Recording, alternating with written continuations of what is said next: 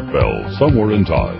Tonight featuring Coast to Coast AM from July 10th, 1998. From the high desert and the great American Southwest, I bid you all good evening. Or good morning, as the case may be, dependent on your time zone, from the Tahitian and Hawaiian island chains out west eastward to the Caribbean and the U.S. Virgin Islands, south into South America, north all the way to the pole, and worldwide on the ever growing, boy is it growing, internet. Hello there, I'm Art Bell, and this is Coast to Coast AM. We were going to have tonight a celebration of attaining the 400th affiliate. Can you believe it? That's right.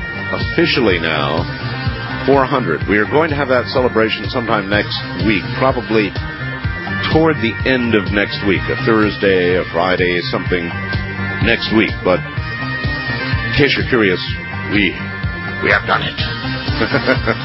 it's the uh, 400 mark, and we try to observe in some small but official way each century mark of affiliates.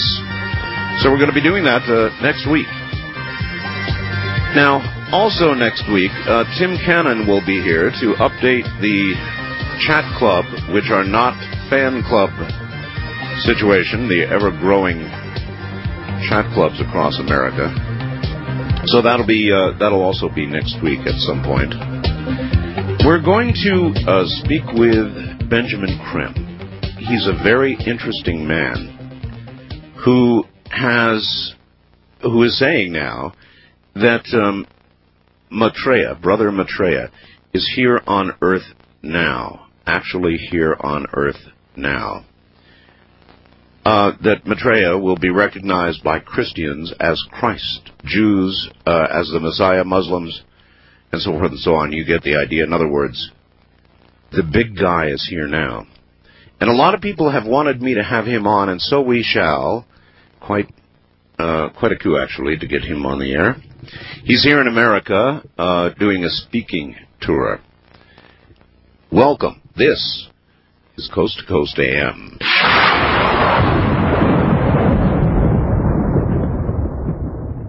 You know what? We're up to 400 affiliates. Now we're going to have a celebration. We were thinking of having it tonight, but we're going to put it off until next week. But that's it, folks. We have made for the big 400.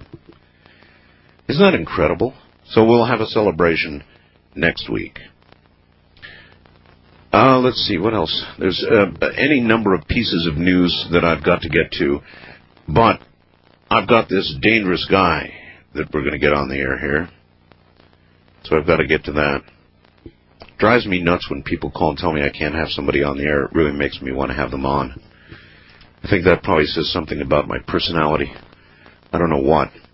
Anyway, born in Glasgow, Scotland, Benjamin Creme began studying art at an early age developing into an accomplished painter in the modernistic style. His paintings have been exhibited in a number of prestigious galleries. Throughout the early years, Creme also studied various aspects of esoteric philosophy, in particular the teachings released in the late 1800s. He'll tell you about those. Those teachings led him to believe in the existence of masters of wisdom a group of perfected men who are the custodians of the divine plan for our planet.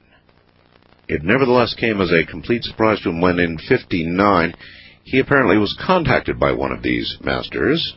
He was told, among other things, that Maitreya, the master of all masters, would return to live in the everyday world in about 20 years, and that Creme would, if he chose to, have a role in this coming. Wow. More than a decade later, in 72, Creme began a period of arduous training under his master's direction to prepare him for this coming task. In 74, he gave the first public talk on the emergence, soon giving weekly lectures in London. He is now, uh, actually, I believe, spoken all over the world.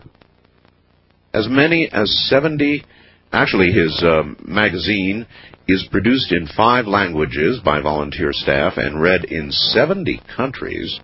He normally resides in London with his wife and children. and now is a representative uh, of Maitreya, a roving ambassador at large, if you will. I wonder if he's really. Uh, here is Benjamin Creme. Uh, Benjamin, are you a dangerous guy? Oh, yes, I suppose I am. Are you? Very dangerous indeed.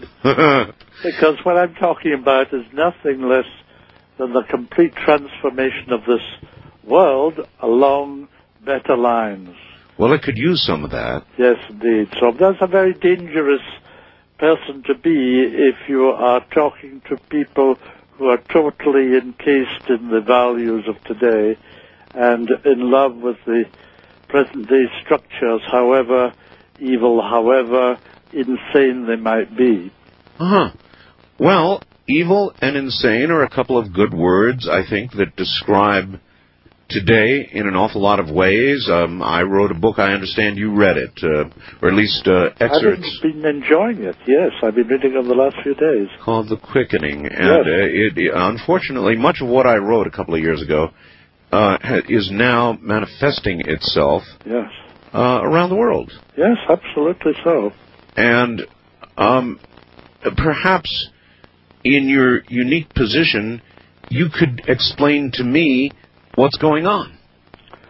Well, something quite extraordinary is going on. Nothing less than the emergence into our midst of that group of perfected men that you spoke of, the masters of wisdom, and the master of all the masters, the Lord Maitreya. Are are these what others call ascended masters? Well, some of them are ascended. It's a, it's a hierarchy, and there are masters of different degrees. Uh-huh. There are the ordinary masters, as it were, who have taken all five of the major planetary initiations, which eventuate as a master. And uh, then there are degrees above that of cosmic awarenesses, which make you an ascended master. But not all the masters are ascended. Um, take me back to when you were first contacted. Uh, it has to be, uh, at least it had to be at that moment, a very strange, unsettling experience for you. What happened?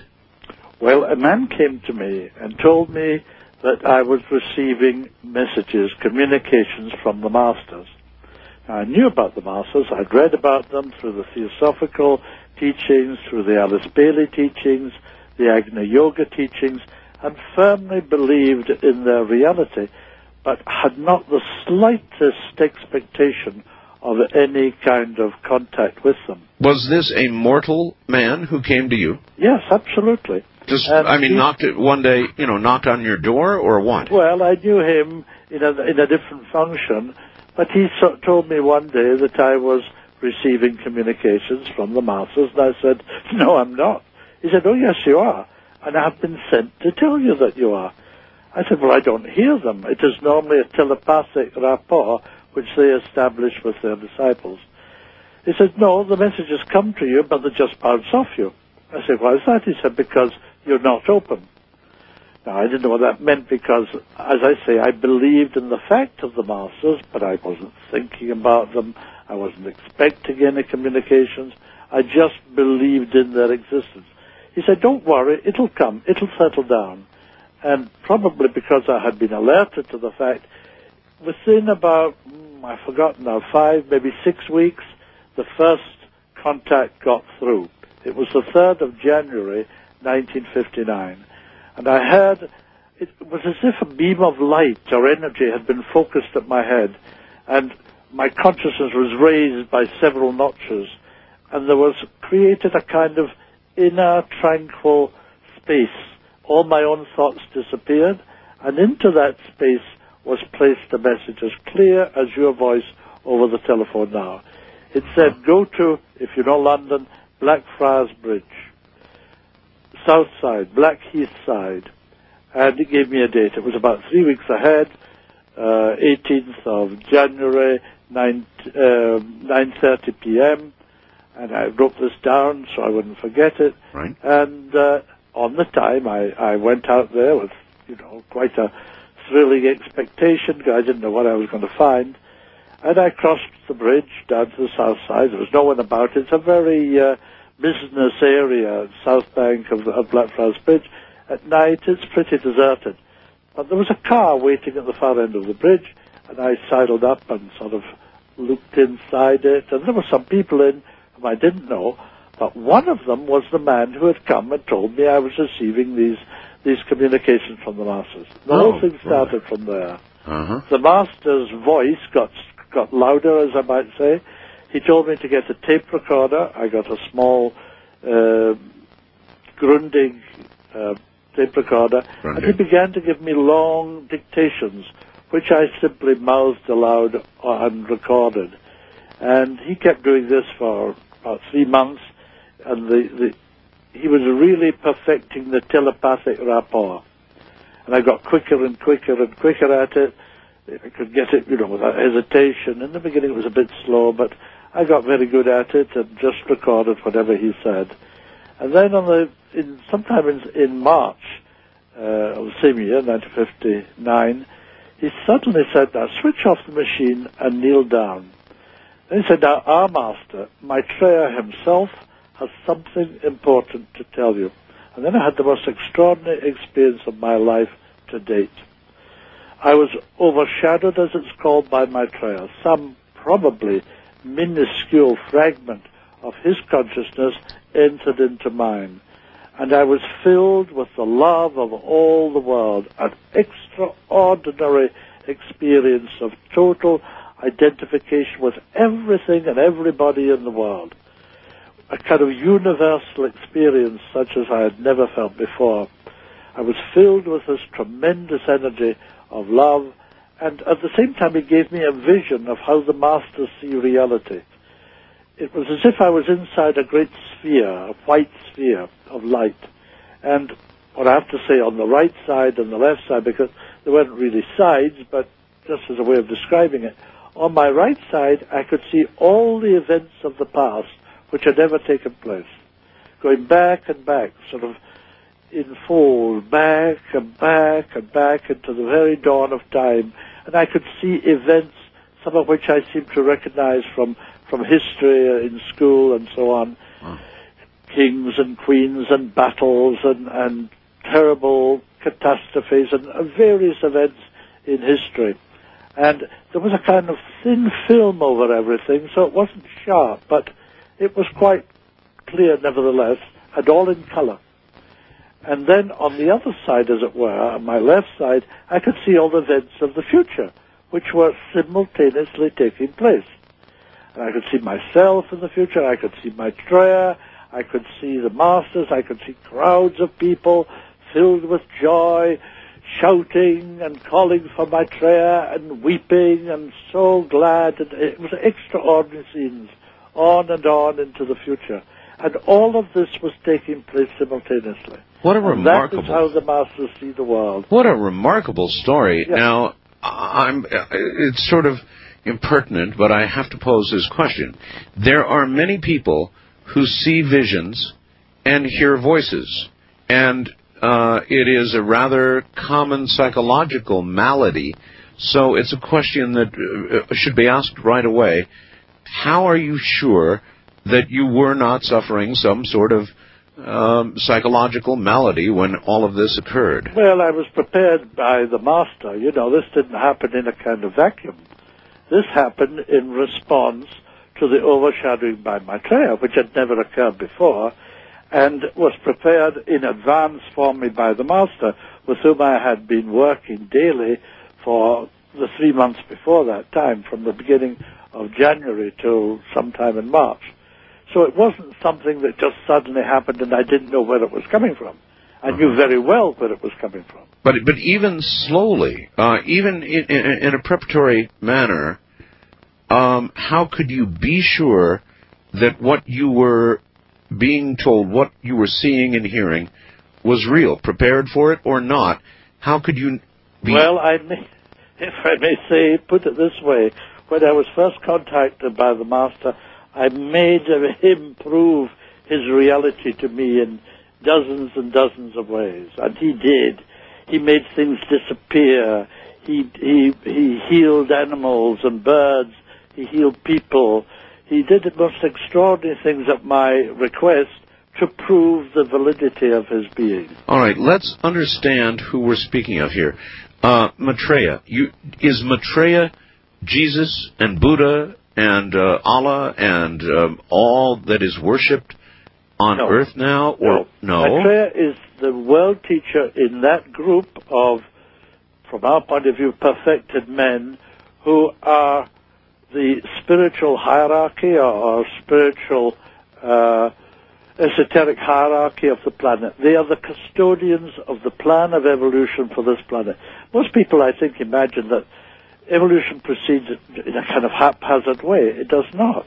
It proceeds according to a very definite plan for the unfolding of the potential of the human race and of the subhuman races until a certain state of perfectionment of that evolutionary process is reached and the planet will have fulfilled the the uh, plan of the heavenly man, the, the planetary logos, whose body of expression this planet is. Well, believe me when I tell you that right now a lot of Christians are listening.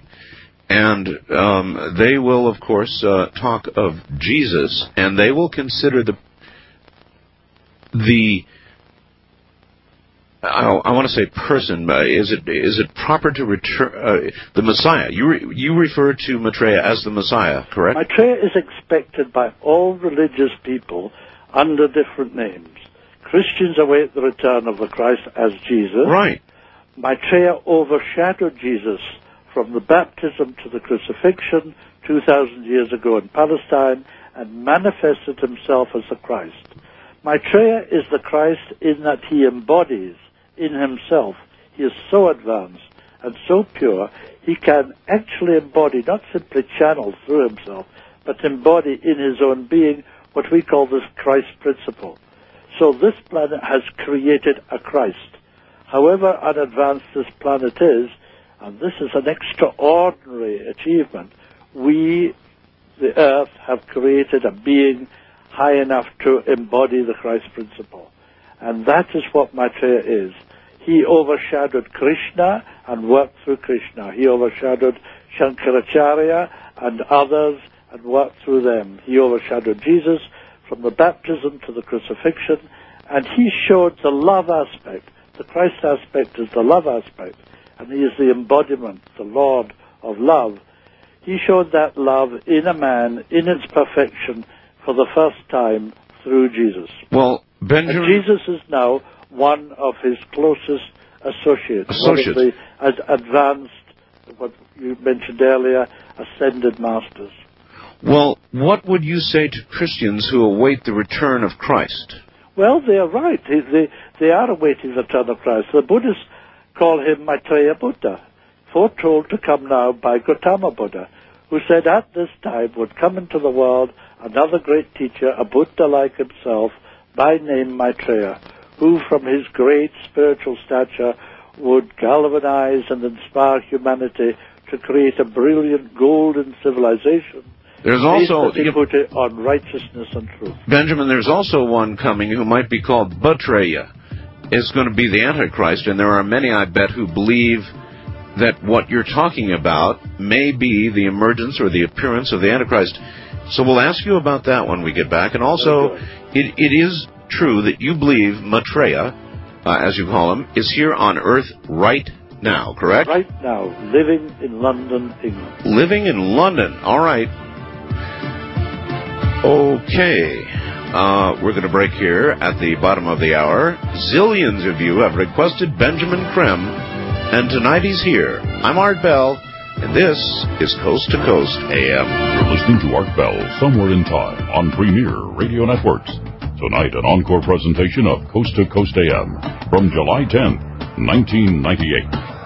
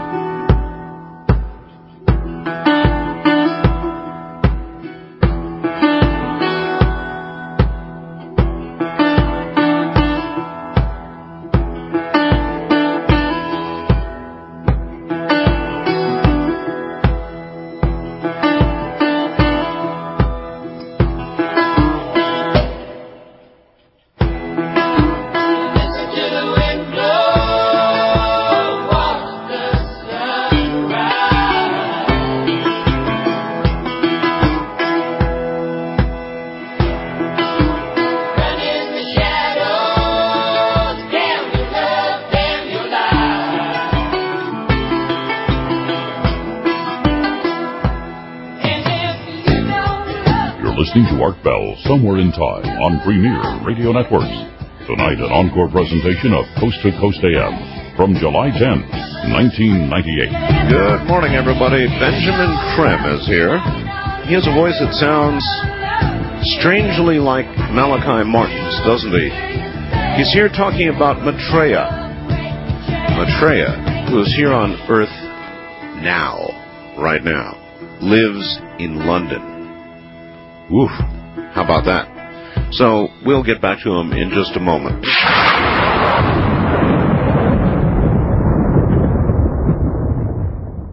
All right. Uh, the same person who said Benjamin Creme is dangerous now writes, "You ask what's dangerous, Art."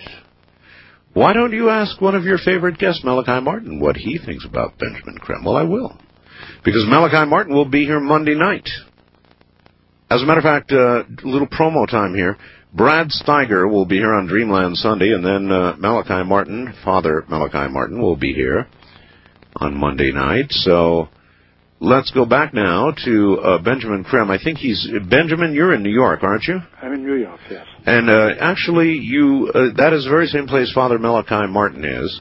Been advisor to a couple of popes. Um, remarkable man. And my faxer says why I should ask uh, Malachi Martin about you. What do you think a Catholic priest would have to say about what you're saying? He would think I was talking about the devil, or, as you said, the Antichrist. Yes. Yes. I'm sure he would. Betrayer, I'm calling him. Yes. Um, how do you know that you're not? There is a total misunderstanding of what the Antichrist is. Most Catholics, most Orthodox Christians see the Antichrist as a man who will come before the Christ and could even be mistaken for the Christ. Right. Will promise, you know, the, the moon to humanity, but in fact he is really the devil incarnate. Nothing could be further from the truth. It is not a man. The Antichrist is an energy, a force, a destructive force which is deliberately released to break down the old order and to prepare the way for the Christ. It was, it's in Revelations of St. John, as you know, but the beast 666 is ch- unchained for a time and then chained down for a time and half a time. This refers to what we call the Antichrist energy. It's the destructive aspect of the first aspect of God, God the Father mm-hmm. aspect of God, the will aspect in esoteric terminology. It has two phases. In its constructive, positive phase, it is the will to good. In its destructive phase, it is what we call the Antichrist. It's deliberately released to break down that which precedes the advent of the Christ. It was released in John's own day through the Emperor Nero to bring an end uh, to the uh, the Roman dispensation to prepare the way for Christendom. It was released again in our time through Hitler, a group around him in Nazi Germany, together with a group of militarists in Japan, and a further group around Mussolini in Italy. And these three powers, the Axis powers, in the war with the Allies from 1939 to 45, embodied the energy we call the Antichrist. Not just their evil, but the evil of all humanity from the very beginning.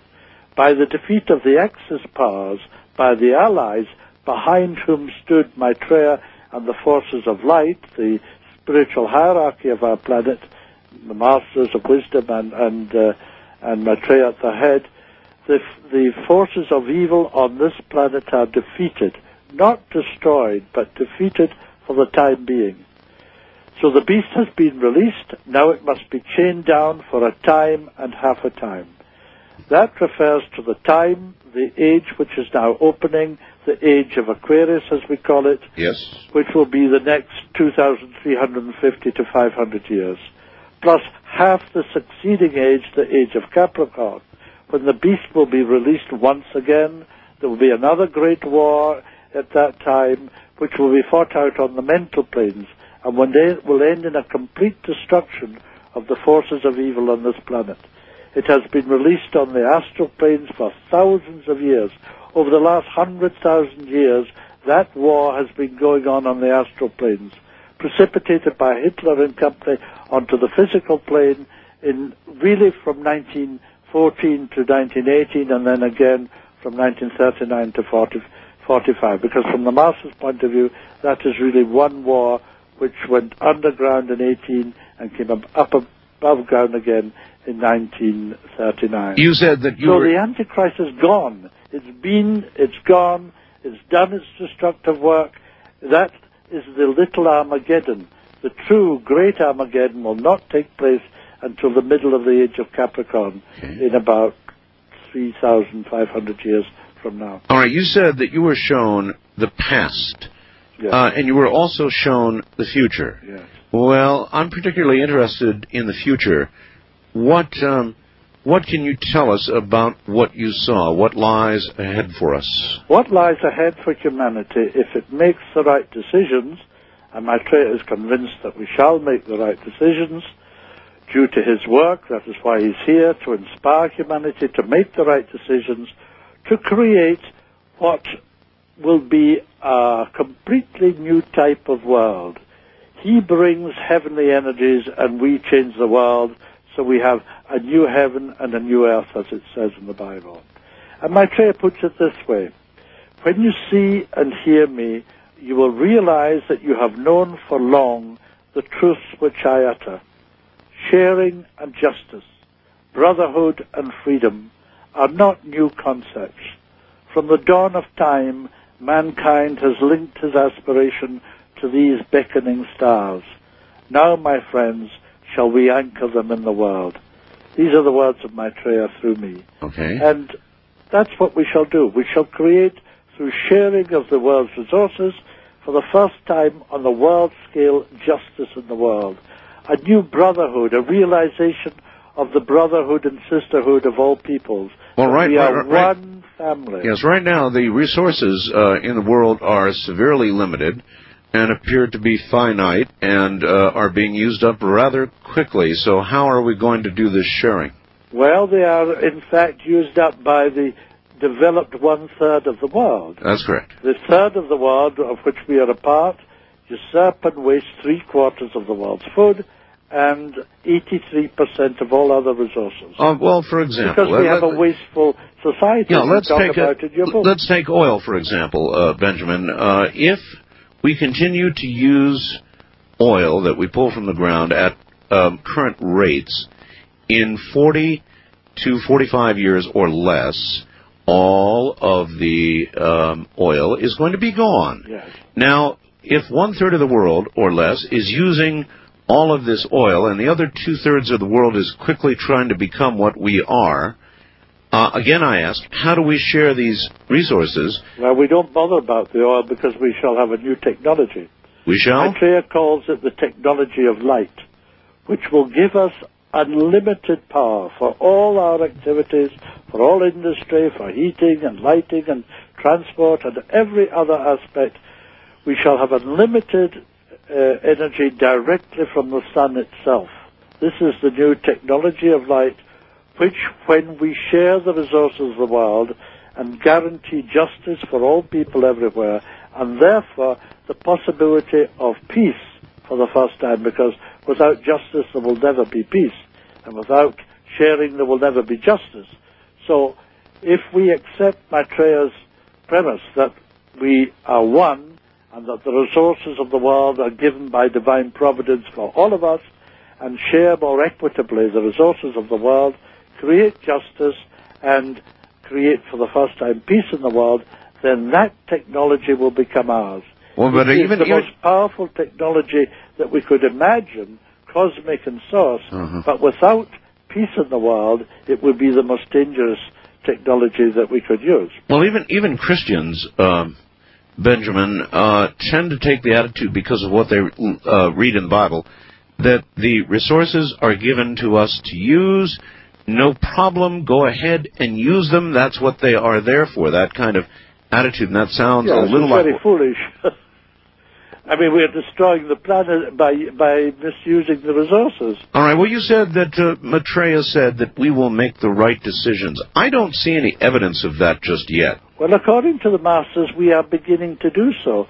According to the masters, and I think it's clear if you look at the world today compared with even 10 years ago or 15 years ago, and Maitreya came into the world, I mean literally into the modern world, into London in July 1977.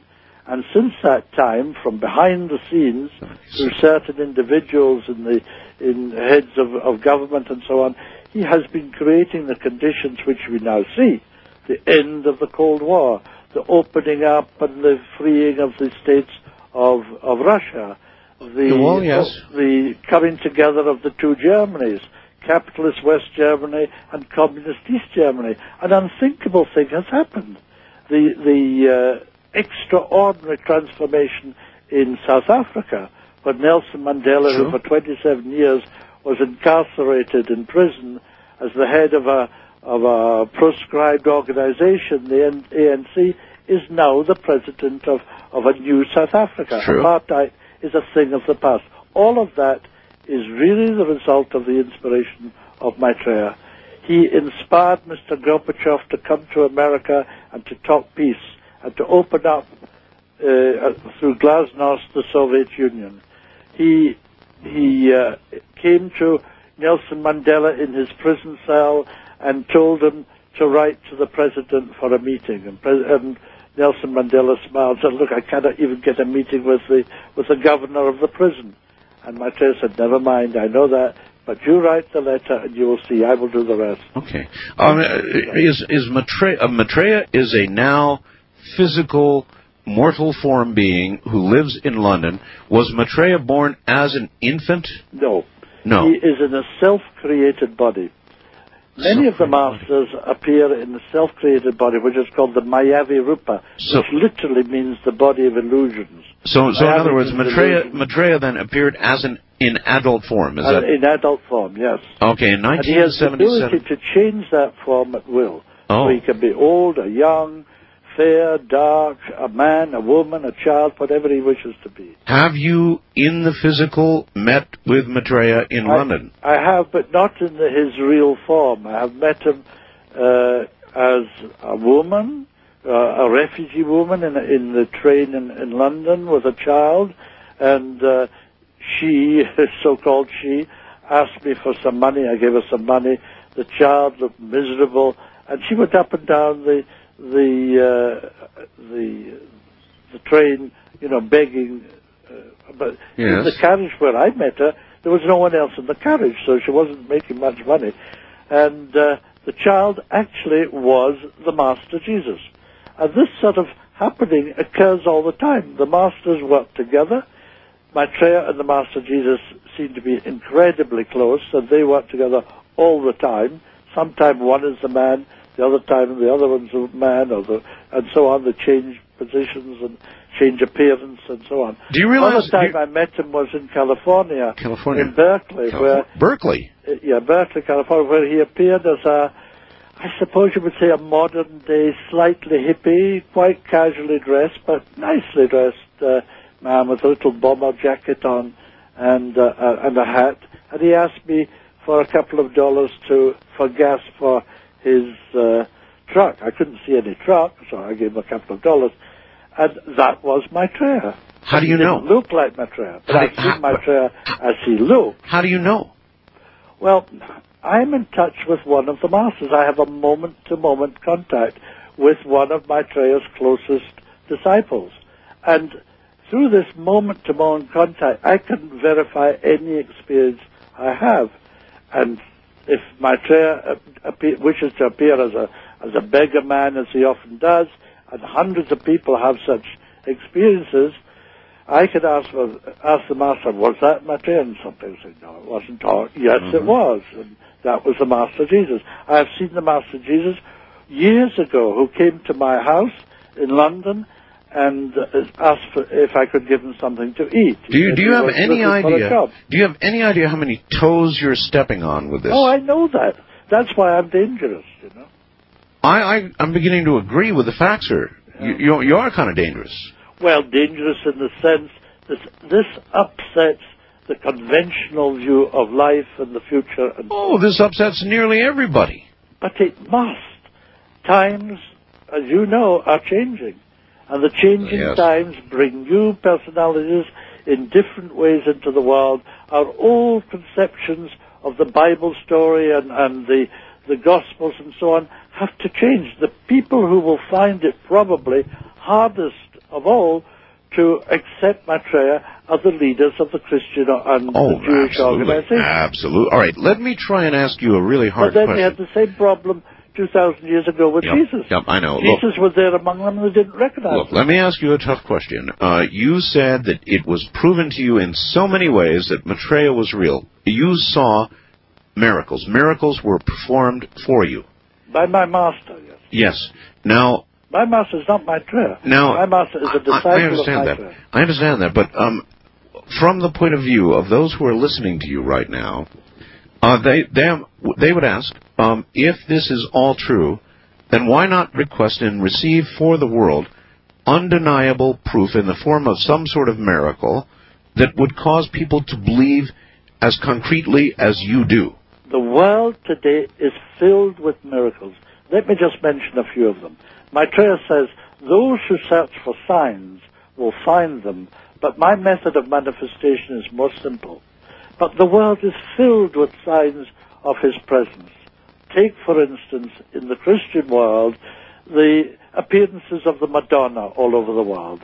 The moving Madonna, the statues which literally move, which open their eyes, clasp their hands and unclasp them and so on, made of, you know, plaster or stone and wood and so on. The, the, the icons of Jesus which cry, the, the Madonnas which cry real tears, sometimes blood. This is happening by the hundreds of thousands all over the world. Now, in the in the Eastern world, among the the Hindus, we had the extraordinary milk miracle in September 1996, when for four days the the statues of uh, uh, Ganesha and Shiva and so on, when offered milk, lapped the milk. The milk literally disappeared by the millions of gallons. The, the, the milk ran dry in India. The, the shops shut. Parliament stopped. The streets were filled with long queues going, many of them, to the temples for the first time in their lives to watch this miraculous happening. We saw it in London, in the temples in London, where the cameras were taken in, the television cameras, and even the the operators, the camera operators, or the or the uh, the, the interviewer would hold out the milk in a cup or a, or a spoon to the statue, which is made of wood, which is made of copper, bronze, silver, brass, and the milk literally disappeared every single time. That, I think, is the most widespread and the greatest type of miracle which has ever happened in the world. It was all over, north, south, east and west, wherever that puja was performed. The milk was not, of course, drunk by the, by the statues made of brass and teak and, and so on. Right. It was made to disappear by Maitreya and a group of masters who do that kind of thing. Was it in any way announced beforehand? No. No. It suddenly happened. There is a, a, a window in Clearwater in Florida. There is a, a, a building. I've seen it. I, in fact, I've got a it. I know. I've, Huge icon on the outside. I've got. I've got the photograph. the Madonna, 35 I foot know. high, I know. in brilliant color, and when it was damaged by vandals, the color reasserted. Oh no, that's absolutely true. Uh, Benjamin, hold on. We're at the top of the hour. The building he refers to, yes, it was vandalized, and then miraculously, the image overnight was suddenly cleared up. That is an absolutely true story. Benjamin Creme is my guest, and we're going to open phone lines when we come back. And I imagine they will be blistering. From the high desert, this is Coast to Coast AM. You're listening to Art Bell, Somewhere in Time. Tonight featuring a replay of Coast to Coast AM from July 10th, 1998.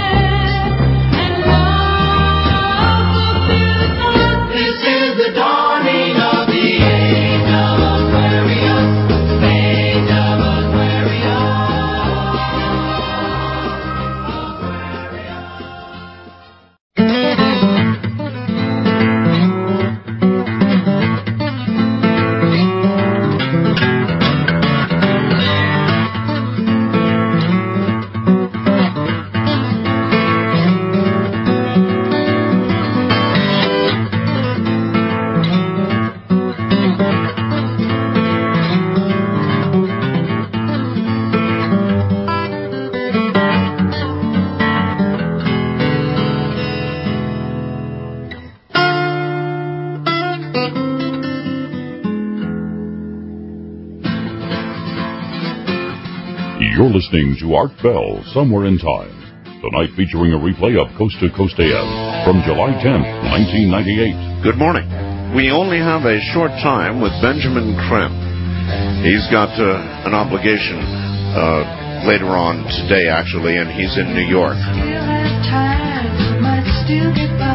So what we're going to do is take calls quickly, and uh, we'll have him back at another time when he is not so uh, incredibly pressed. Benjamin Creme says Maitreya is now alive, and Maitreya is in London, and many things are about to occur.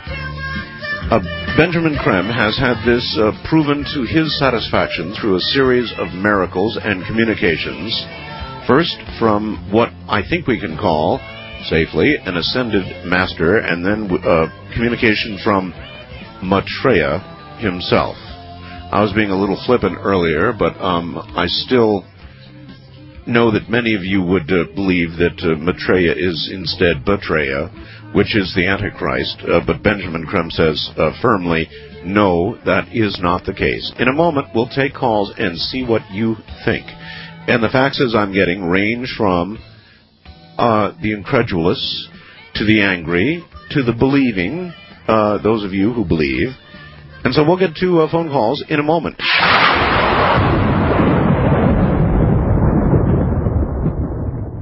Benjamin Creme is indeed uh, known worldwide, and for years now I have received many requests from listeners to have him on.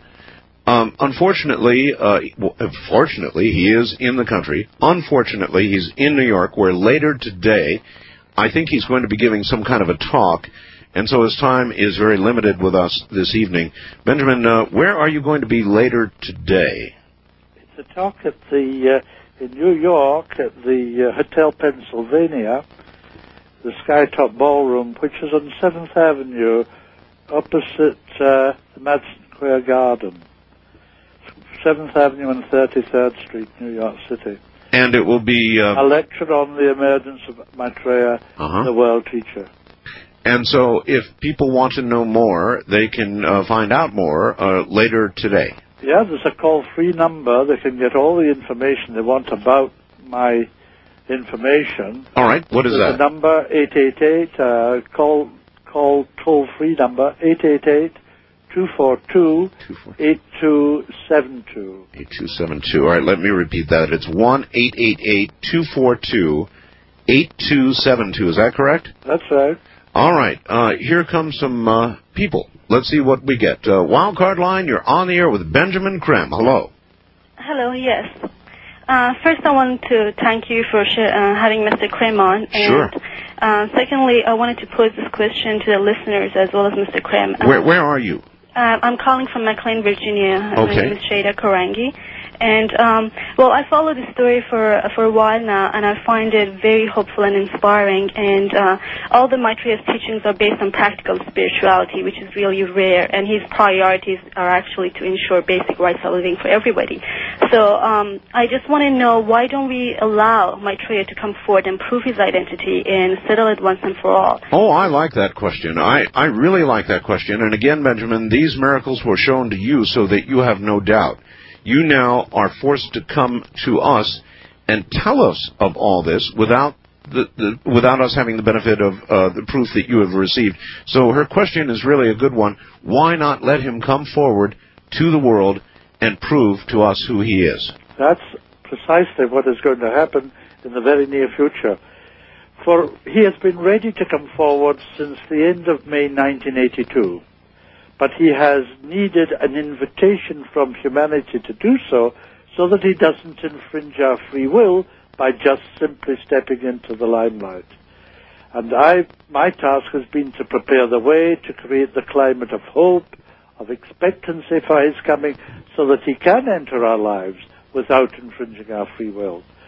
But to speak to the world to any degree, he needs the the modern communications, the media of of the world, and the media of the world has been very reluctant to invite him forward. Well, I, I, I would do that. Yes, well, I'm sure you would because you're an enlightened man. but the media as a whole over the years Ah, to been hell, hell, very, ah, hell with very them. reluctant to Yeah, to hell with them. Look, take do you story seriously. do you really want uh, uh, do you really want a good forum for him? I I will give it. Well, very soon. He has been invited by one of the major networks in this country, one of the big four, and he will appear. They have an arrangement that when he gives the time, he can appear, I think, within a few days.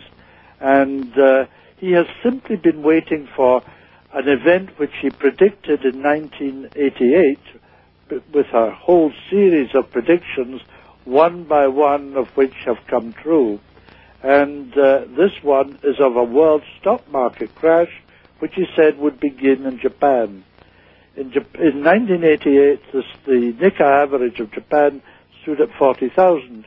Within a couple of years, it had come right down to 14,000 points. Right. And for the last couple of years, as you know, it's hovered around 14 to maybe 17,000 points Yes. with the constant infusion of billions of yen into the economy by the Japanese government, and nothing happened. Then, last uh, October, November, we had the collapse of the so-called tiger economies, uh, South Korea, Malaysia, uh, The Asia crisis. Yes. or the Asia crisis. Then the stock markets of the West, the Dow's Index, the FTSE in London, and, and the others in Europe began to wobble, and they lost hundreds of points. But in a few days they recovered. That's right. Now he's waiting until that same collapse in the East takes place in the West. And when it's obvious that it's going to do so, he will take the invitation to speak on this major network of this country and then in Japan to come forward to help to to mitigate the effects of this crisis. Well, I'm disappointed. I I'm disappointed. I mean, I'm glad that you've got a major network, but maybe we could do both. I mean, maybe you could appear on the major network and on my program as well. How I about will that? do my best out to bring it about. All right, it would be a definite. Not that I have any power, but if I can twist the arm of my master and he twists Maitreya's, maybe it will happen. Well, you wouldn't think twisting Maitreya's arm exactly would be the phrase. I'm only joking. I see. All right. Okay. East of the Rockies, you're on the air with Benjamin Creme. Hello. Where are you, please? Yes, I'm Arnold, and I'm from St. Paul, and I wanted to ask uh, Mr. Creme, does it bother him, I mean, or two questions actually, does it bother him that he's stating about my master Jesus is with this other master he's talking about, and this, and, and it's ironic to me that this um, Maitreya, as he calls him, he's standing on the same platform as what they state the Antichrist. This ain't vile. This is this is what what it states. I mean that he would come in doing peaceful things and then turn around after uh, in in the middle of a seven year tribulation, three and a half years, to do the dirt that he's going to do. And I wanted to ask him uh, specifically, uh, how does he feel about uh, the delusions that the devil will send through this man, not up front, but come in as a choir boy. And But I get what you're saying. Hitler. Yes. yeah. well, Okay. There, there you are. I told you, you there'd believe, be a lot of that. You believe in, in that interpretation of your scriptures. I don't. I believe that the scriptures are real, they Uh-huh. are prophetic and truth, but it is a question of how you interpret them. They are not meant to be taken literally, they are symbolic. And symbolically and esoterically interpreted, they show a very different picture to what your expectations no doubt are. But let's not try to be clever about this. The tree is known by its fruit. Yes. When you see Maitreya, when you experience his love, his wisdom, the insight, the, the mind which is crystal clear and can cut through to the heart of every problem and illuminate the problems for us, when you see his total, absolute compassion, I believe that you will have no difficulty in seeing him as he is, the Lord of love. Returned this time himself with Jesus and a whole group of other masters, some of whom were the disciples around Jesus in Palestine, who are now masters in their own right. And this will change your view not only of Maitreya, but of the, the Bible interpretation, which you take literally and accept as the pronounced truth.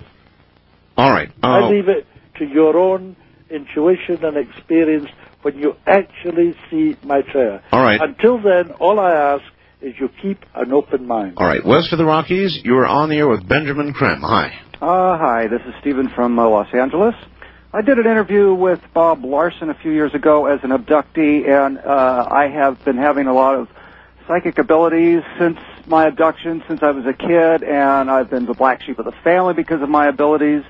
And Bob Larson asked me, quite frankly, says, "Who is the Antichrist?" And I gave him the answer of, "It's more of a consciousness." More than it is uh, individual. Now he said the same thing. Your guest, Benjamin, um, and I'm very curious as to um, what is going on with abductees or people who experience things from the uh, another realm. You mean the so-called abductees by UFOs?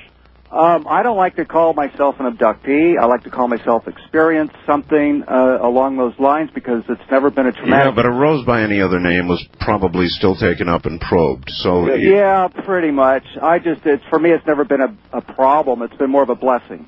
Well, since I've been asked, my opinion of abductees is that there are no abductees.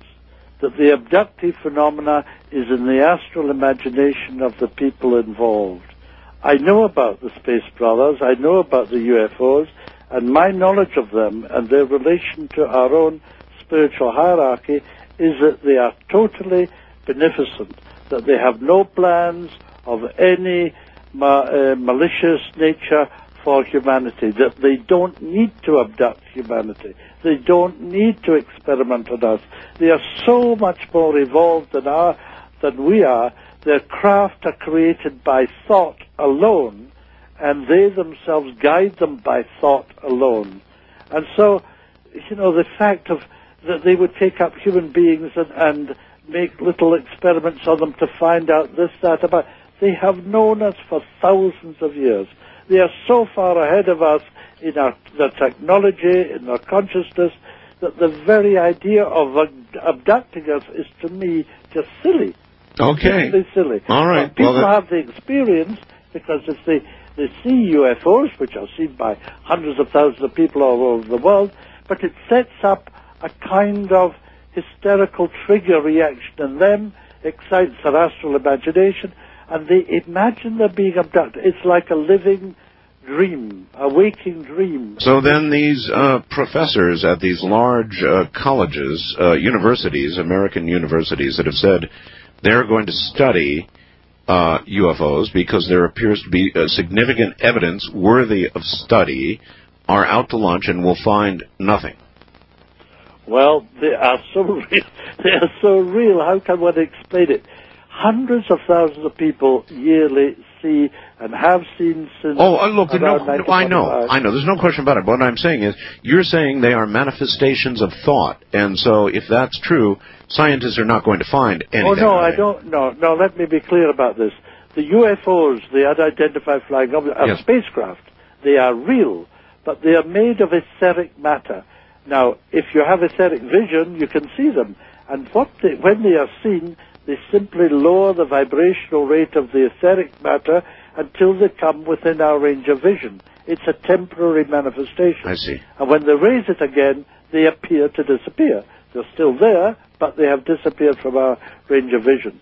The Roswell incident is a specific case in, in point where there was a crashed UFO, deliberately crashed by a group of Martian uh, men uh, and women who, five of them, one of whom survived for a time the craft, the others were killed, on whom autopsies were made, and then the bodies themselves disintegrated, as did the, the, the craft itself, because they are made of etheric matter. And so we're in a dense physical state for only a limited state of uh, length of time. So then they are real, if I understand what you're saying, but uh, in in the sense of what, not in in the physical sense that we Yeah, really understand. the physical sense, but in a subtle physical, etheric physical. See, we recognize only three three uh, types of physical: solid physical, liquid physical, and gaseous physical. Well, the three and above gas, there are four further states of physical, which are the etheric planes of matter, each one finer as it goes up. And it is of these four finer gaseous states that the space vehicles are made. I've got that you. the people, for example, all the planets of our system are inhabited. But if you went to Mars or Venus or Mercury or Jupiter, you would find nobody, but they are there. If you have etheric vision, you will see them. If you don't, all you will see is a, a space, uh, a, a planet which seems to be bereft of human beings. But it is not so. Humanity are everywhere in cosmos. All right. Well, I, I can buy into that. Um, east of the Rockies, you're on the air with Benjamin Creme. Hello. Hello, Art. Where are you, sir? Calling you from Tennessee. All right, Tennessee. You're going to have to yell at us. I can barely hear you. All right, is this better? A little. Uh, Mr. Creme, these masters of wisdom, some of them are walking the earth now. Yes, indeed. There Are are any of 40 them in masters in some of the major cities of the world, and plus Maitreya. There's a master here in New York since 1975, one in London since 1975, apart from Maitreya, one in uh, Geneva, one in Darjeeling, and one in Tokyo, one in Rome. The one in Rome is the Master Jesus, who has been living there for more than seven years now, and is in charge of all the Christian churches and one in Moscow. There's one near uh, Los Angeles, one in Cairo, and you know, various places around the world. Uh, Eventually, there will be about 40 masters plus Maitreya. the uh, one in New York, is that Howard Stern? No, you don't. You don't know him. Um, You don't know him at all. He's not a sort of well-known name. Actually, actually um, I wouldn't rule it out, caller. Uh, I, I appreciate your call. Thank you very much. And I, I, I wouldn't rule out anything with regard to Howard. Uh, west of the Rockies, you're on the air with Benjamin Creme. Hi, Art. This is Randy, KQMS from Redding. Yes, sir. Um, I'm curious, if these beings have so much power, then why would they need a national forum in order to be exposed? I mean, couldn't they make themselves known to us in Yeah, some other question. You mean, you mean without, is- without the use of electronic media? Yeah, Exactly. He doesn't need the electronic thing. If he wanted to, he could. His face could appear on the television sets throughout the world simultaneously in the middle of your favorite program. Well, then why not but do it would that never way? do it because it would be a colossal infringement of our free will. Oh, What look, the, the very worst Well, that would no, happen is somebody God. miss a soap opera. Who cares? I have been working for 24 years publicly now simply to create the climate in which he can do it without infringing our free will. When we ask him to come forward and make himself known on a world scale, the the television networks of the world will be linked together through satellite, which are in place for this event, so that for the first time in history, the world teacher can come forward and speak directly to all people without the need for intermediaries, priests, organizations, and so on. And on that day, you will see him on the day, what we call the day of declaration, in which he will declare himself openly as the teacher for this coming age. Well, I'm going to tell you right now, a lot of people are going to regard that as the day of the arrival of the Antichrist. Well, they may do, but they will find very different in a very short time. They will come round because they will recognize his goodness, they will recognize his love, they will experience it on the day of declaration as they have never done before. His love will pour through the hearts of all humanity. It will be a repetition on a world scale of what actually happened at the Pentecost 2,000 years ago on a much All right, Benjamin, I know that you have a, a date today. You're, uh, you're going to speak in New York, as you indicated earlier. And I want to tell everybody again, more information can be garnered by calling 1 888 242 8272. Is that a 24 hour number? Yes, I think so. All right. We'll, we'll have you back at another time, more convenient uh, to your day, and we'll get further into this. I really want to thank you for uh, joining the program this morning. It's been my pleasure. Thank Good, you good luck with your on the show. Good luck with your talk later, and don't forget, I want him on my show. Oh, I'll try and arrange the out. Benjamin It'll be a Graham. priority. Thank you. Take care. Uh, that's Benjamin Graham, folks. We'll have him back. This is Coast to Coast AM. You're listening to Art Bell, Somewhere in Time, on Premier Radio Networks. Tonight, an encore presentation of Coast to Coast AM from July 10, 1998.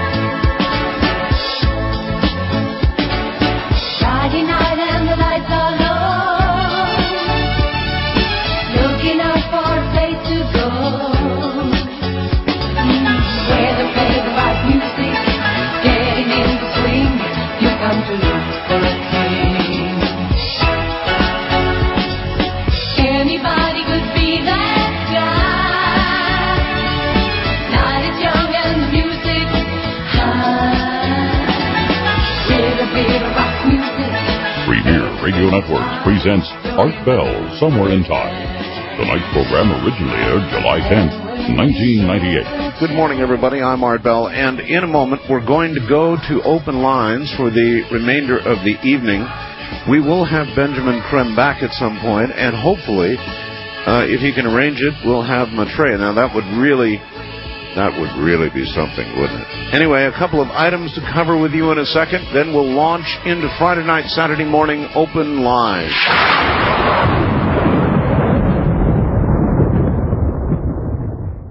All right. Uh, the UN is telling us that if we don't pony up the money we owe, we're going to lose our vote. Uh, Ted Turner is saying, apologizing for the story that uh, CNN ran, and he said that if mass suicide would help, he'd commit it. And I'm a little puzzled about how Ted Turner could commit mass suicide unless Ted is more than like one person. So I, I'm puzzled about that. Surely he wouldn't expect CNN employees generally to follow him, would he? I understand he's sorry about the, the story, but uh, to offer mass suicide, well, that's too generous. In uh, in in Afghanistan, uh, apparently a religious movement there has given all the people of Afghanistan 15 days to get rid of all their TV sets or to see them smashed by religious police. That's right. Also, video cassette recorders, videotaped and satellite uh, uh, programs um, as well, satellite dishes, all of them are going to be gone or they are going to be smashed by religious cops in Afghanistan. Now, the world of earthquakes is upon us. As you know, we had a very serious earthquake uh, felt in Anchorage, Kodiak, Fairbanks, Palmer, Cordova, shaking an area about uh, 225 miles by 500 miles. That's a big earthquake. It was 6.4.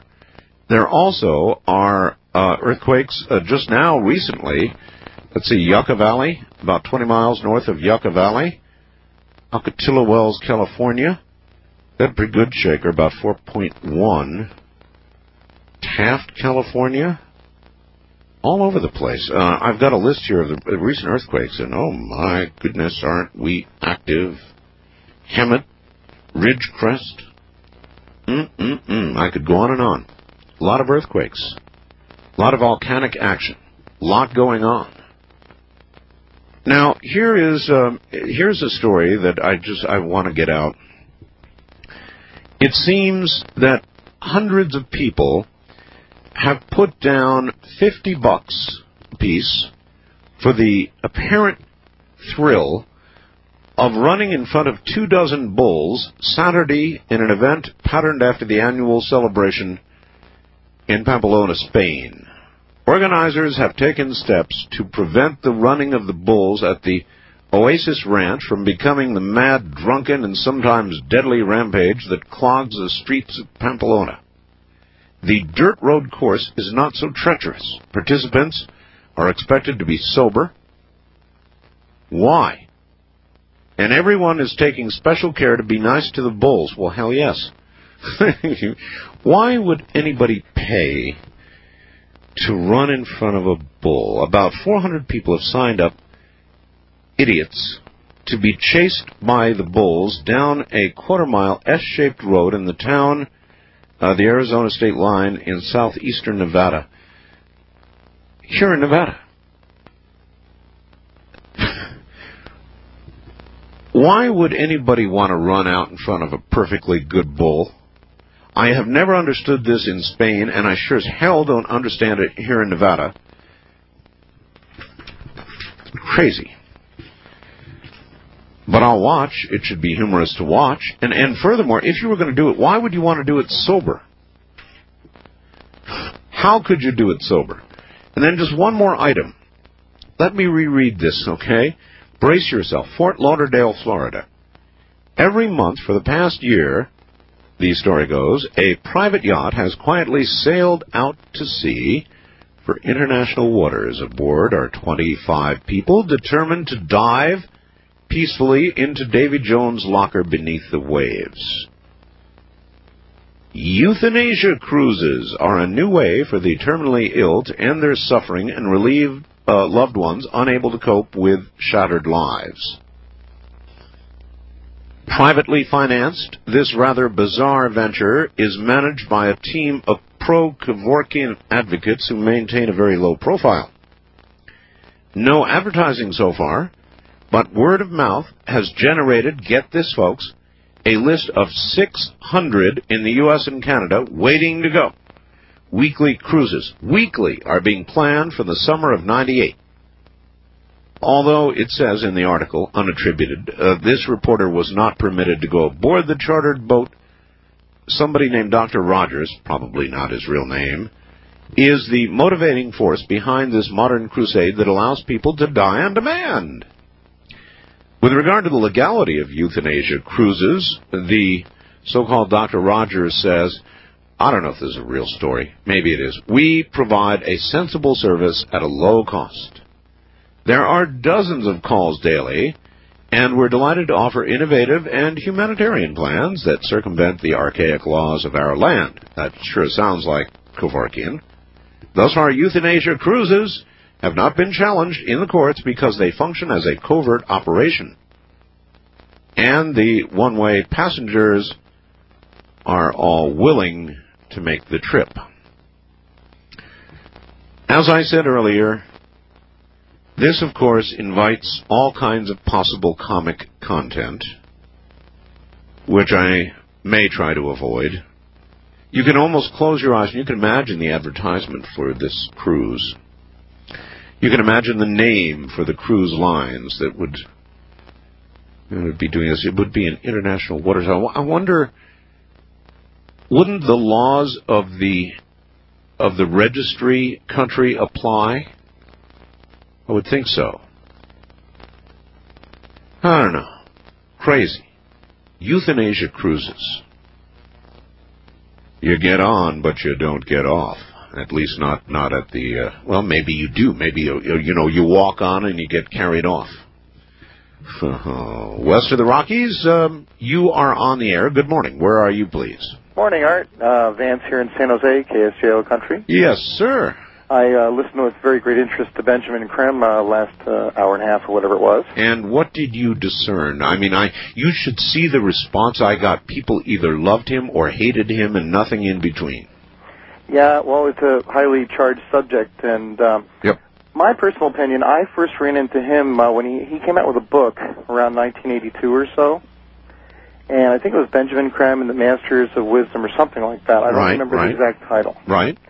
And I read through it, and there's two things that, and I didn't hear part of what he had in the book on the air tonight, and that's why I wanted to call. Okay.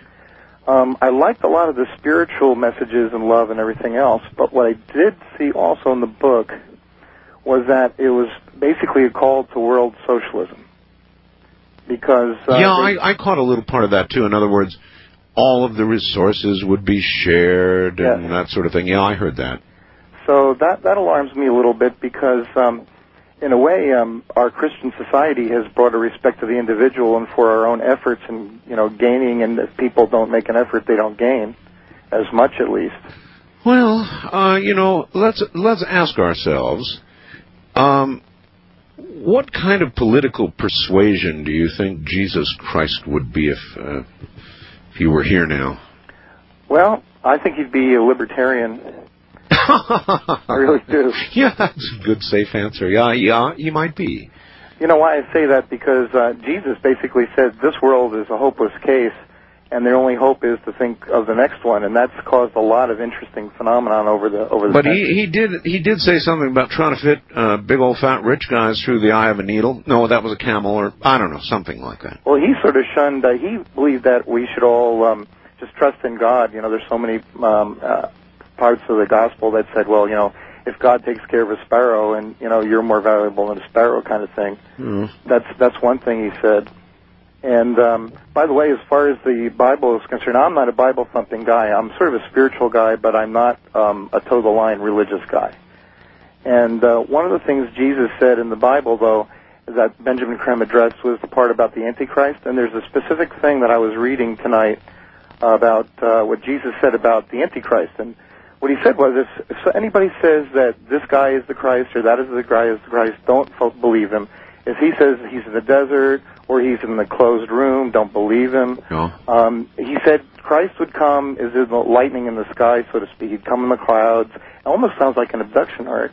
But you know, that's where the rapture comes from, where you come like the one would be left and one would be taken. Yeah, you're right. It sounds like an abduction. You're correct. Yeah. So it's, it's maybe maybe these um, these light uh, ships that uh, you guys were talking about also. Maybe that's got something to do. Maybe Christ is coming in sort of in a multifaceted way that we can't even understand. And therefore, any one being or any one human being that claims to be Christ is not the Christ because Christ is coming in different mode this time. There's only one thing that I'm relatively sure of. Um, it's probably not Howard, huh? you never know. yeah, well, that's what I told the caller. All right, thanks. We'll see, we'll see you later. Uh, maybe it's time for the euthanasia cruise. Book 'em, Dano. East of the Rockies, you're on the air. Hello. Yes, sir. Uh, I am the Antichrist. Oh, welcome to the program. Uh, Thank let- you, Art. How can how can we know, of course, that you are the real McCoy? Time will separate the truth tellers from the liars. True. Yes. True. But I mean, A very i- short is there- time. oh, really? Yes. Uh, let's talk timelines here, Mr. Antichrist. Uh, when will the world be aware of your reality, aside from my program? They will be aware of me and who I am, without a doubt, before uh, uh, 99 comes to a close. Really? Yes. That is very soon indeed. In what will be the manner of this awareness? Are you going to, like, suddenly interrupt television programs, or what? If if I fail to to seize and rule this world, yes. every person and every form of life on this earth will go to extinction. Really? Yes. Now, I was told that you would be saying stuff like that, but that we shouldn't listen. You were told that, and you have been drummed. Uh, that has been drummed into the people by the very religious leaders that claim to lead the people to life and peace and happiness But by in, God in- in- and by Jesus. and it's all a lie, really. Uh, you're saying that you are the the real true leader that's coming to lead us. Down, yes, sir, down I am. I'm path. the one that's written of in all all the uh, religions and all the uh, the scriptures, How long have you known who you are? all the societies since 1988. And what happened then? I was touched by the Creator of creators. Really? Uh, well, I I'm almost at a loss for words, and that's I'm- unusual for me. I'm. Uh, I'm I'm the same man that that uh, called you the night that the Hopis were oh, on. no, I remember. Yeah, okay. I remember, and I, I I think I told you you should call back when we're in open lines, and we are now. Right. Um, I would like to to ask each of the Christians um, that are that are listening to your program Yes. to take the time. I have to quote two scriptures, if I may. No, you may not. See, I don't allow that. Not even for the Antichrist. Okay. Um, You you can would- quote. I you would- can paraphrase them if you wish. I would uh, paraphrase uh, Revelation uh, chapter 22. Which says roughly. Um, Jesus is the uh, the bright morning star. Paraphrased. Now, it doesn't make sense to me that the Antichrist would say that. Antichrist. See, you're Antichrist. So why would you say good things about Christ? Well, the bright morning star is Lucifer, Satan's only son. Satan so, is- oh, I've got you. So then, then, then Jesus is Satan, and you are the Messiah. That's the that's the fact. I've got it now. Um, well, all right. I, I appreciate your call, and we're going to have to sort of work on this long term. Before 99, huh? West of the Rockies, you're on the air. Hello. Hi there. Um, I'm not the Antichrist.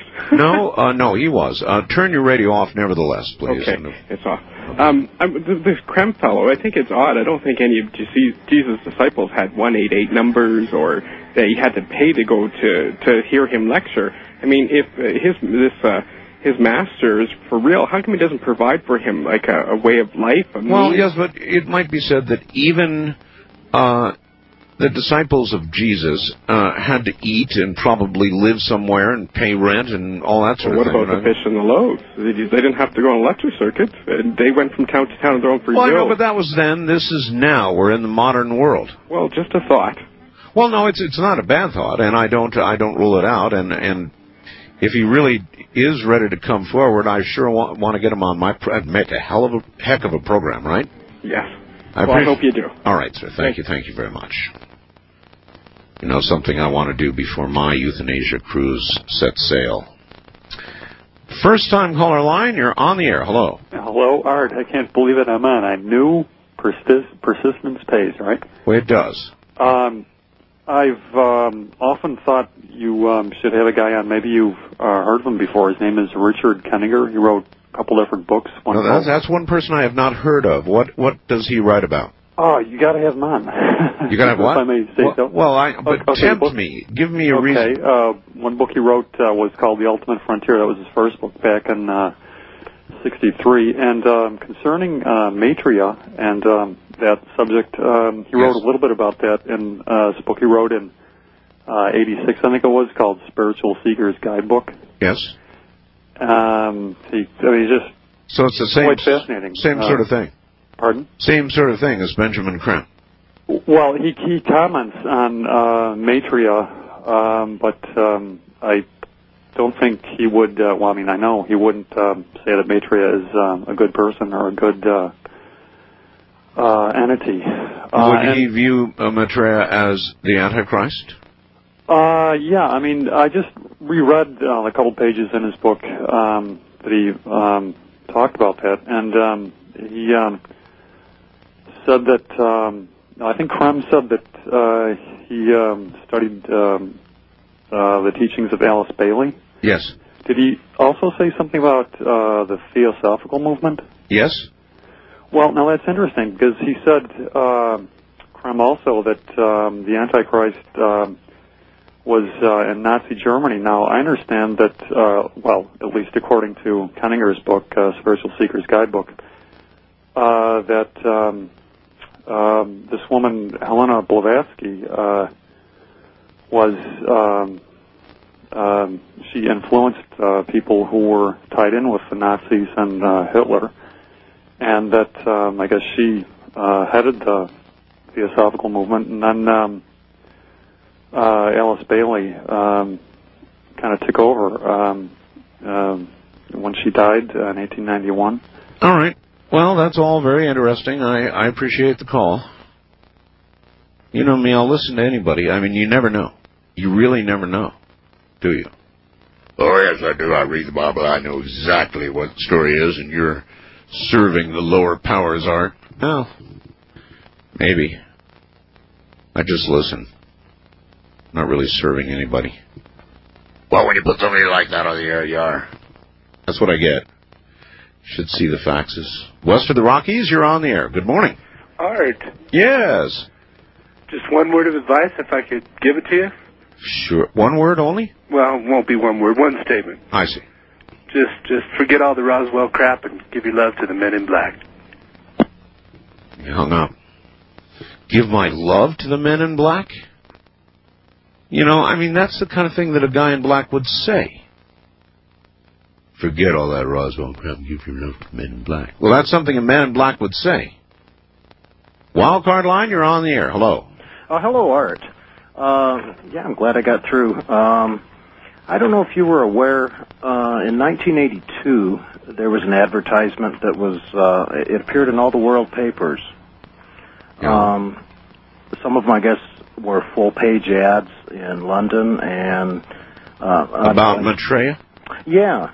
Uh, I'm calling from Phoenix. It was, Well, I, I think the one caller had a point. Why would Maitreya, even though we live in an electronic age, need to take out ads in newspapers, or when he finally gets ready to, you know, say, "Here I am," Exactly. need my show or ABC or NBC or CBS or whatever network, maybe even CNN. Of course, they're probably a little gun shy right now, but uh, why, Exactly. why would he need a, any of that?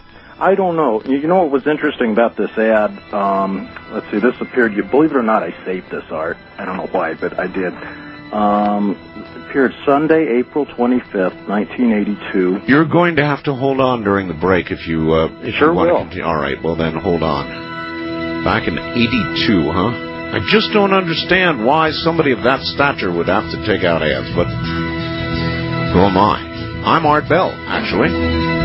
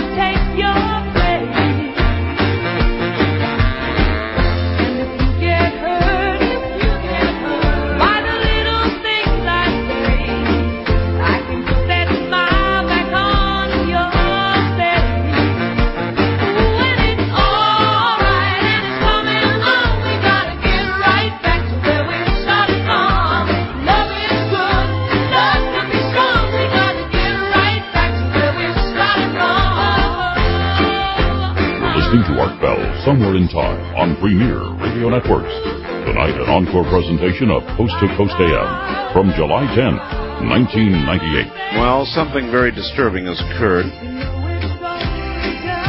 As you know, I'm a smoker, and it looks like I have. Smokers know every now and then you lose the fire at the end of your cigarette. It came off uh, intact and landed somewhere, and I can't find it. I originally thought it might have landed in my lap, which is a particularly upsetting thing for a smoker. And generally, you don't determine that uh, that it has dropped into your lap until it announces its unwelcome presence. But that hasn't occurred, and I can't find it. I don't know where it's gone. So, up in smoke.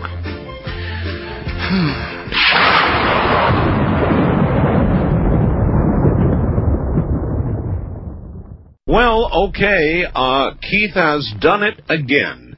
And you would have to go looking for it otherwise, but if you will go to my website right now, under the latest website additions, eh, there is something that says, Who is Maitreya?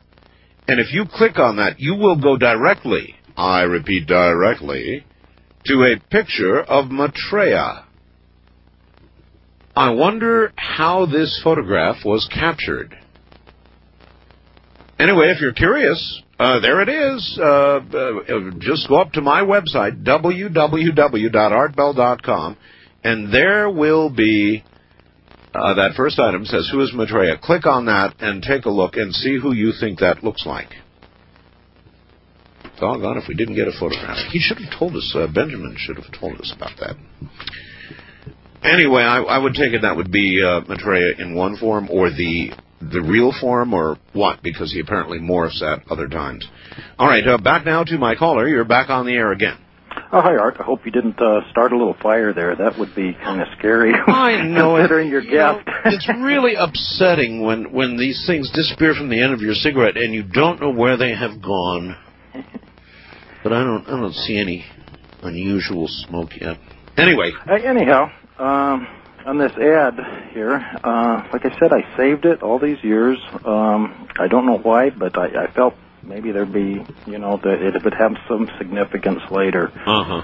Um, there's a few things interesting about it. Uh, one of them uh, was that it announced, like I said, this was in April, April 25th, 1982. In the ad, it says that uh, Lord Maitreya Yeah. would be revealing himself universally Right. uh, to everyone in the world over telepathically over everyone's television set. Now see, now you're now you're cooking. Oh, within. Uh-huh. Oh yeah, yeah, and obviously that didn't happen. So now Maitreya is going to have to rely on the electronic media. Right. It's um Well, right away that causes some people to be suspicious. I would be very suspicious.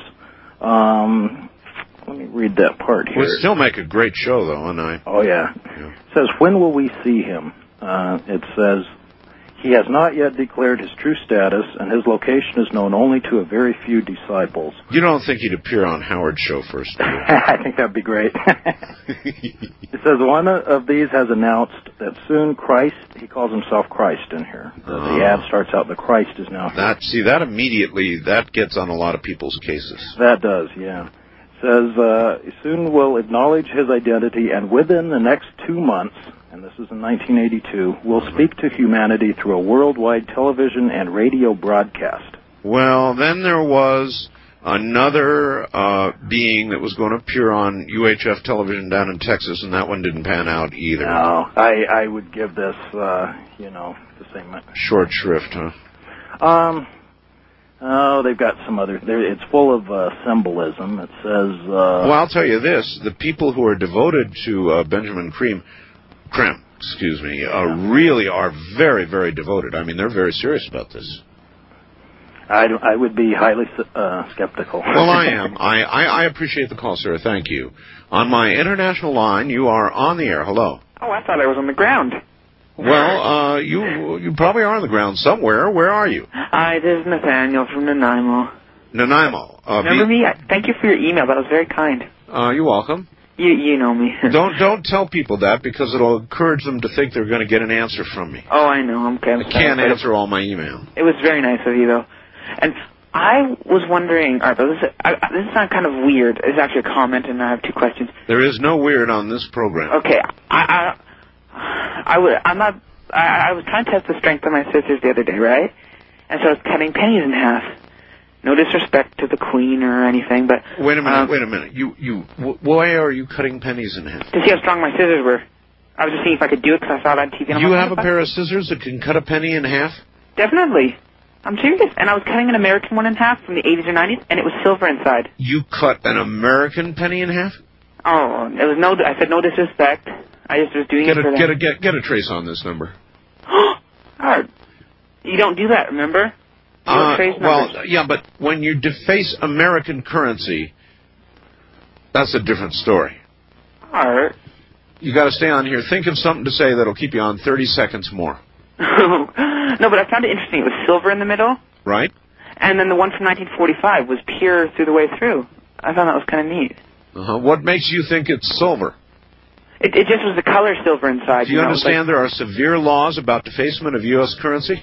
Like, I have no idea. You have no idea. You, you have no idea how serious this breach is. No. Fine. All right, that's 30 seconds. We got Okay. it. All right. Good good luck. Bye. We'll send you a file or something. West of the Rockies uh, in a cake. You're on the air. Hello. Hey, Art. Uh, this is Bill calling from the state of Washington. Hi, Bill. And I have a wonderful, well, it's not wonderful, it's a very strange kind of update on the weather up here. It didn't, it, the whole uh, year really wasn't that uh, noticeably different. But uh, tonight, the National Weather Service issued tornado warnings for eastern Washington. Uh, I'd say probably north of uh, Walla Walla. You're kidding. I'm not kidding. They told them get down in the basement. Washington? Yes. Wow. Amazing. Uh, it is amazing. The state of Washington at this time of year, that doesn't make sense. Well, especially where it was, it's a real dry, sort of deserty Is it now area. is it now expired? I'll have to listen to KOMO again, but they said uh, earlier tonight because we were expecting thunderstorms here, and we might still get one here in Seattle, but uh, they, it was like uh, get down in the basement. And I'm telling you, these are strange times. that is amazing. Hey, did you hear Benjamin Creme? No, I didn't. You didn't. Darn. Missed out on that one. I because I wanted to ask. To me, he sounded just like Father Malachi Martin. Really? Yeah, it was eerie. In fact. Uh, I missed it. Okay. Well, I, I appreciate the call. So, tornadoes in eastern Washington, tornado warnings. Unbelievable. Unbelievable. And I, I think that our weather is going to be increasingly unbelievable. We actually uh, have a link now to Benjamin Creme's Maitreya. Actually, I guess not Benjamin Creme's Maitreya, but that who he claims is Maitreya, a photograph. So if you want to see what Maitreya looks like, now's your chance.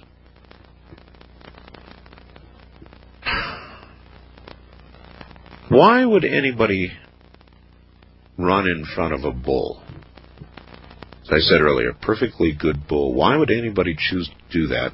And the story here about the bull run here in Nevada is that people are going to have to be sober to do it. That seems an unreasonable requirement. Um, west of the Rockies, you're on the air. Hello. Hello.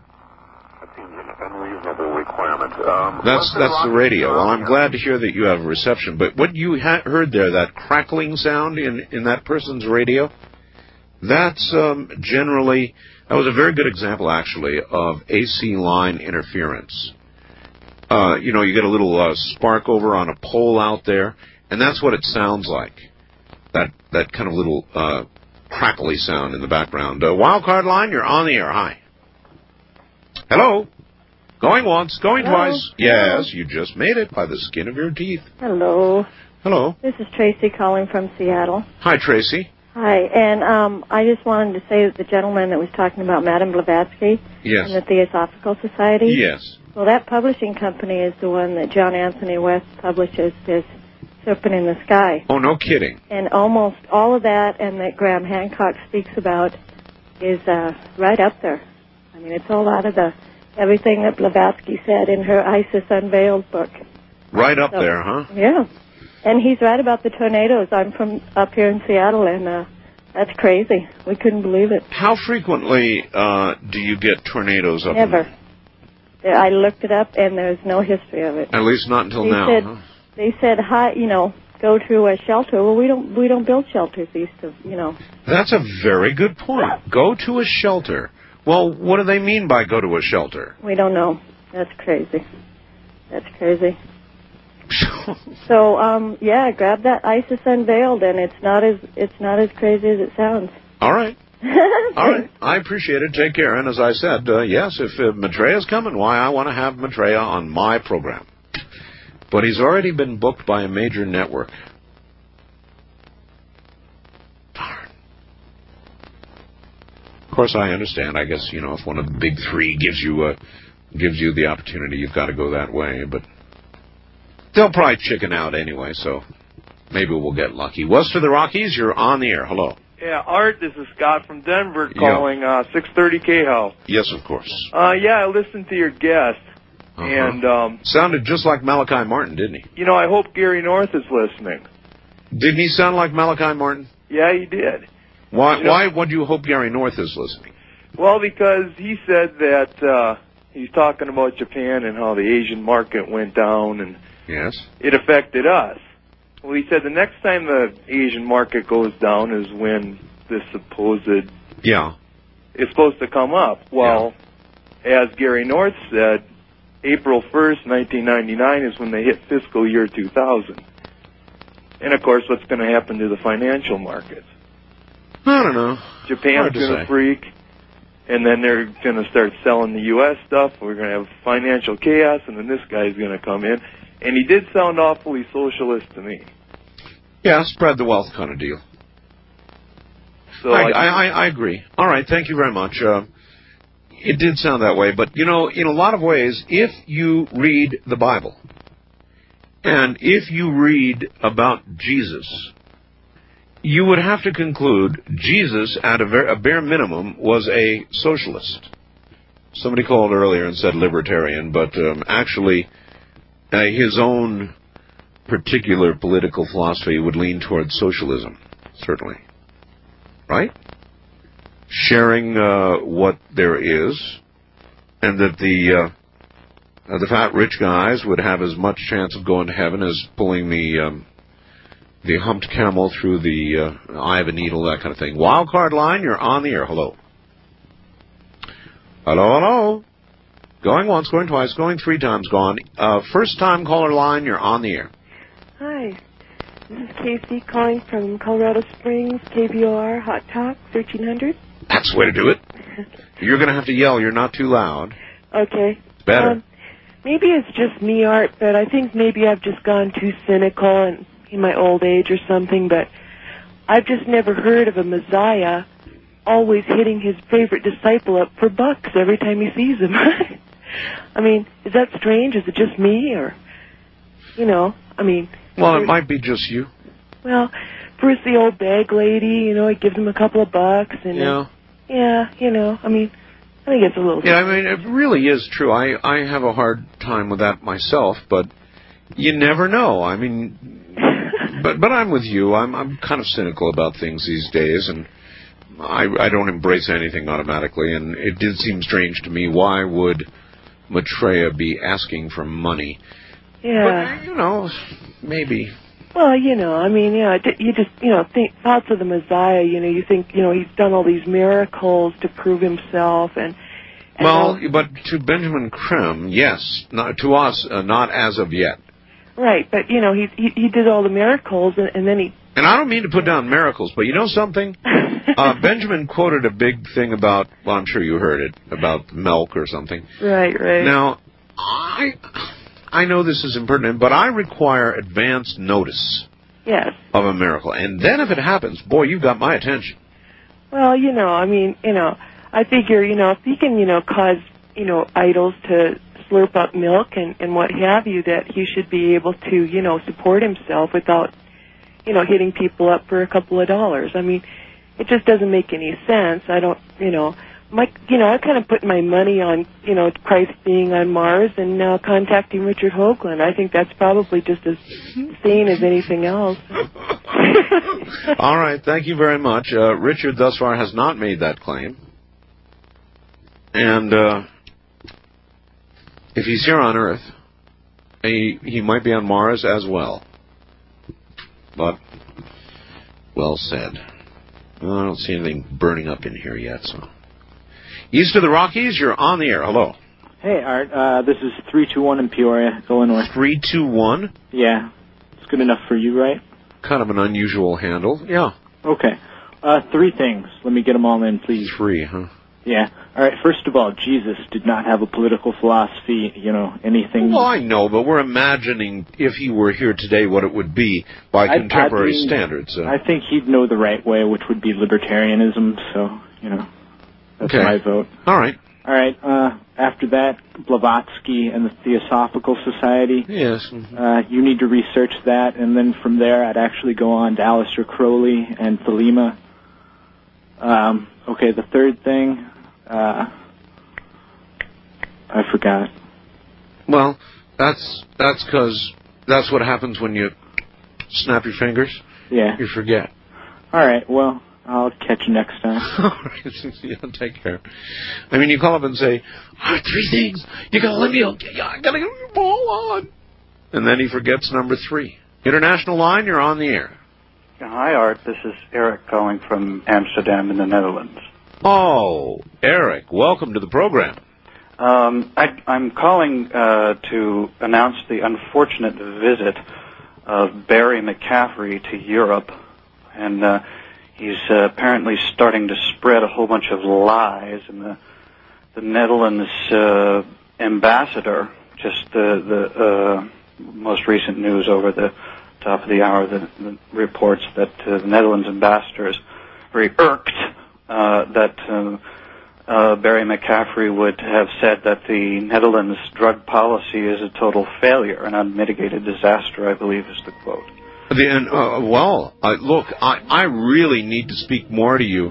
So my bosses love it when I do this. I'm coming up on a break. Can you afford to hold on? I can. All right, good. Uh, stay right there from Amsterdam in the Netherlands, where they have a very different kind of uh, drug policy, as a matter of fact.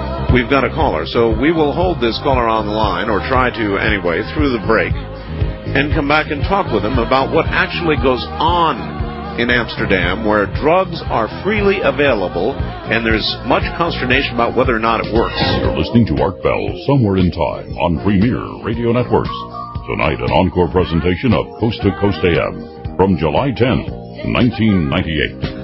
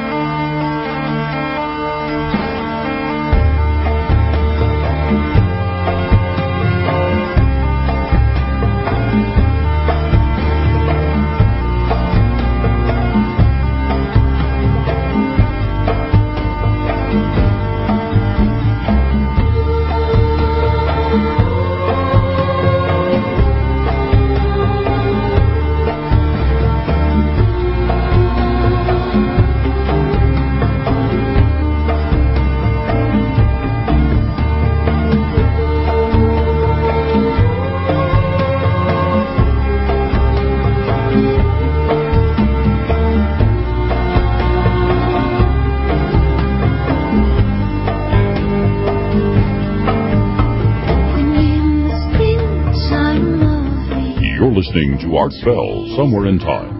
Tonight featuring a replay of Coast to Coast AM from July 10th, 1998. Well, the callers are correct. Here it is. It was a. It's expired now, I guess, unless they renewed it. Uh, but I've got a bulletin sent from uh, my affiliate KONA in Washington.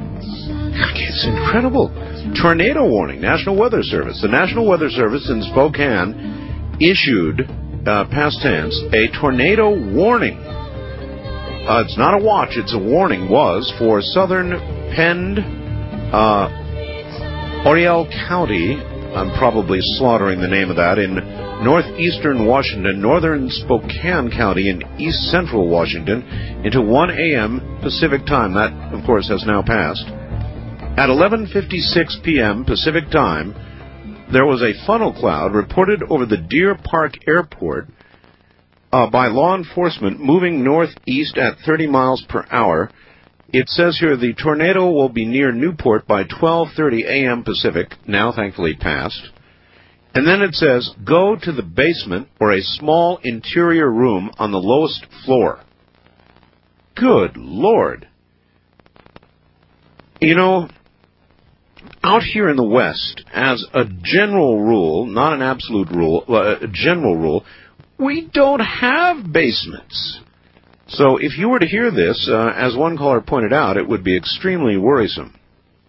Then here's another faxer. It says, Dear Art, didn't you do a story about radiation levels in Europe being a thousand times normal, uh, particularly in France? Why would you vacation there then? Weren't you worried? Well, you know what? I didn't even think about it. But I've got, I've got a, uh, I've, I've got a Geiger counter here, and I'm now pointing it at myself.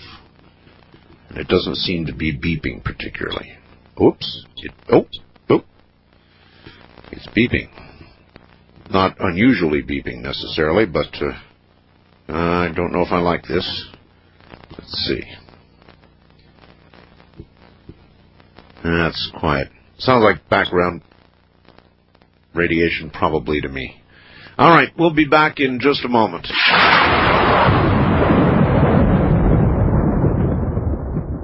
West of the Rockies, you're on the air. Hi. Hello. Hello? Hello. Who is this? Uh, who are who were you expecting when you dialed? Oh, is this Art? Bingo. Oh, sorry, Art. You, you just kind of threw me off. I'm, Why why would I throw you off? I mean, you dialed my number. Yeah, I had a delay answered. on the radio. Then I said something uh, approximating, "Hi, you're on the air." That, that I has that- meaning. And I guess that was stupid. anyway, what's up? hey, Art, did I get you right about a was it a six ton air conditioner? Five. Five ton. Yeah, five. Wow, that's five- incredible. Well, you know, you know where I live, right? Yeah, they're in. It gets real hot here. Oh, I bet. Holy smokes! It was like the Nightmare on Elm Street, though. I mean, it's like they put in one part, and then they had to put in another part, and then they had to put in another part to Wow. count, you know, to allow for that. So anyway, Hey, listen, I'm Jeff from Roseburg, Oregon. Yes. Listen to KTBR. yes. Anyways, um, By the, by the way, I should tell the audience, I meant to go back to the fellow in, uh, we lost the connection, uh, with Amsterdam, I'm sorry to say. Oh, I I meant to go back to that guy, but he's gone. Hey, uh, you know, I'm out here in Oregon, and I'm used to the green trees and all that, and where you live, you're, you're living out in the desert like that. Is That's it, right. Do I picture a lot of sand and, you know, tumbleweed, or Yeah, how's your, oh, how's yeah, your we have, we have tumbleweeds, yes. how's your front yard like? Is it just full of sand with tumbleweed in it, or? Well, not sand exactly. Uh, it's more like mm, it's more like clay and um, some sand and uh, dirt and yeah, tumbleweeds and cactus and uh, Wow. you know, it's like the real desert. The real desert, huh? Yeah. That's interesting. Well, I got no, not much to say. I just enjoy the show, and we'll catch you later. All right, take care. If the gentleman from Amsterdam would uh, be so kind as to call us back, it's toll free. That happens a lot of times. I, I'm not exactly sure why. You go into a period of silence during a break in an international call, and you get a disconnect. Uh, for whatever reason, it may be they do that automatically on international calls. I don't know. Let's see. Oh, with regard to the cruise, here's somebody writing. This is the uh, euthanasia cruise. Good morning, Art. Hey, what's the big deal? I, like many others, will take my mother-in-law along with me. A good time for all out at sea. Dave in Chicago. I don't know, Dave. The whole idea of a euthanasia cruise. Do you think? Now, I've been on a lot of cruises. Do you think that uh, there would be the tooting of the uh, the boats um, whistle and people would throw confetti and stuff when they leave? Or even more confetti or no confetti? Or maybe they throw something else more appropriate too. Anyway, West of the Rockies, you're on the air. Hello. Yeah, Mr. Bell. This Yes. is Hans in Seattle. Can can you hold on a second because my international line's ringing? It might be the guy in Amsterdam. Sure. All right, hold on. Let me just check.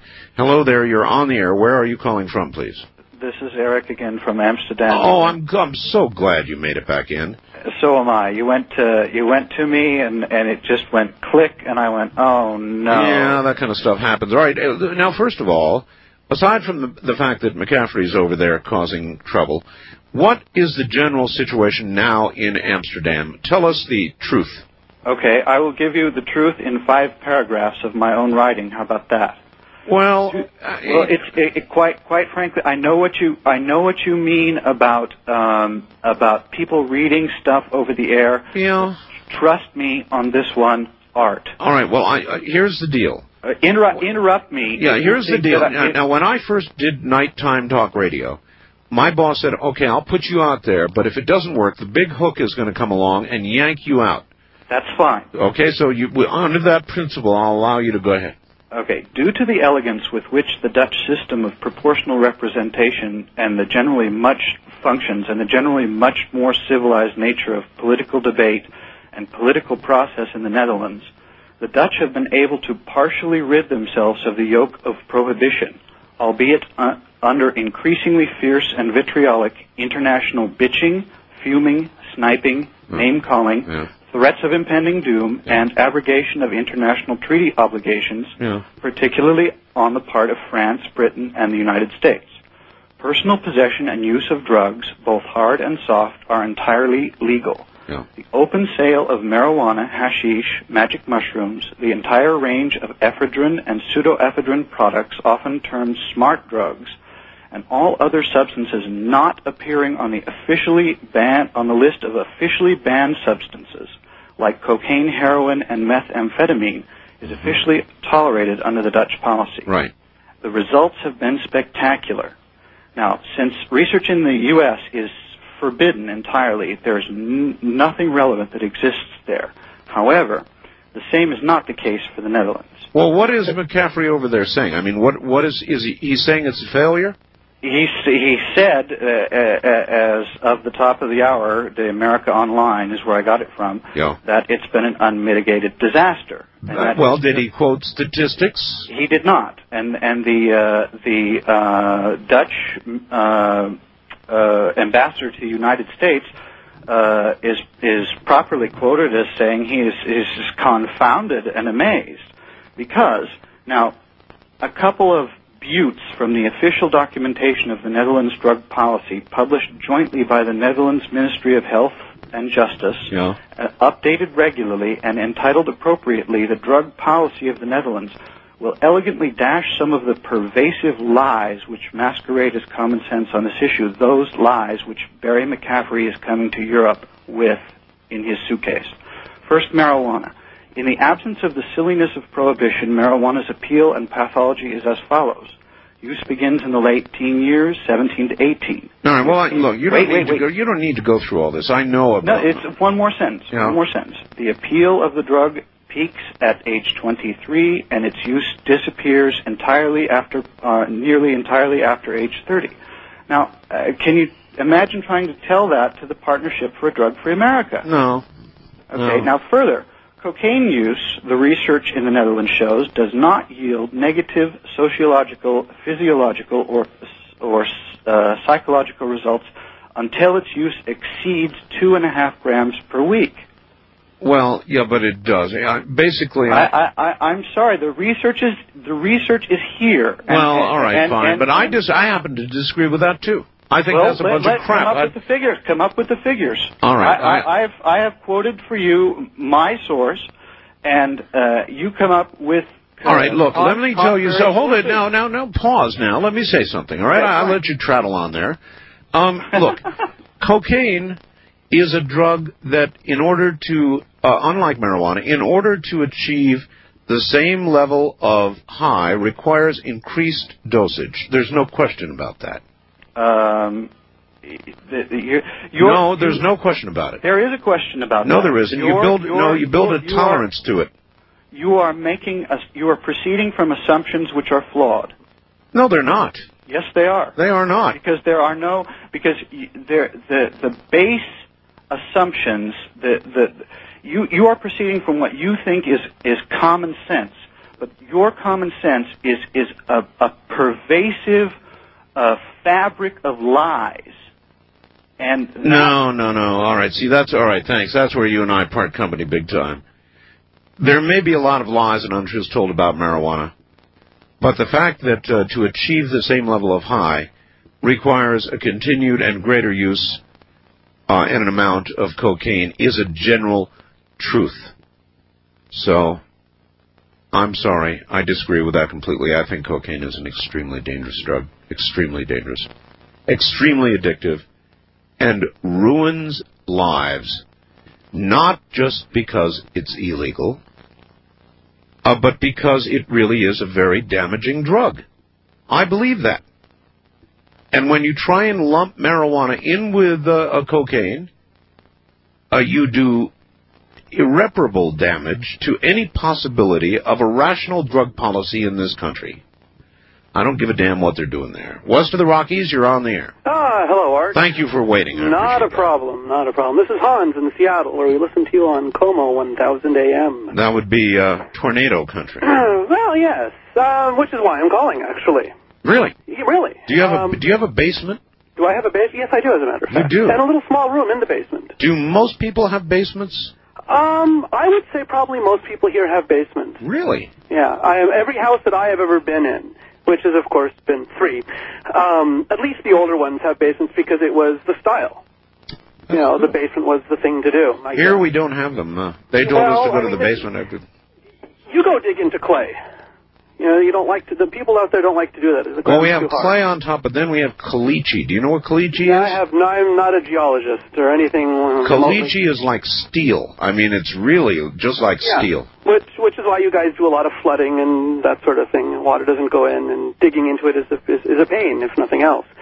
Um, I wanted to call you though that you had a woman on before you went to the break um, that was from this area and was saying that we never have earth, uh, earthquakes, ah, tornadoes here. Yeah. And she is actually very wrong.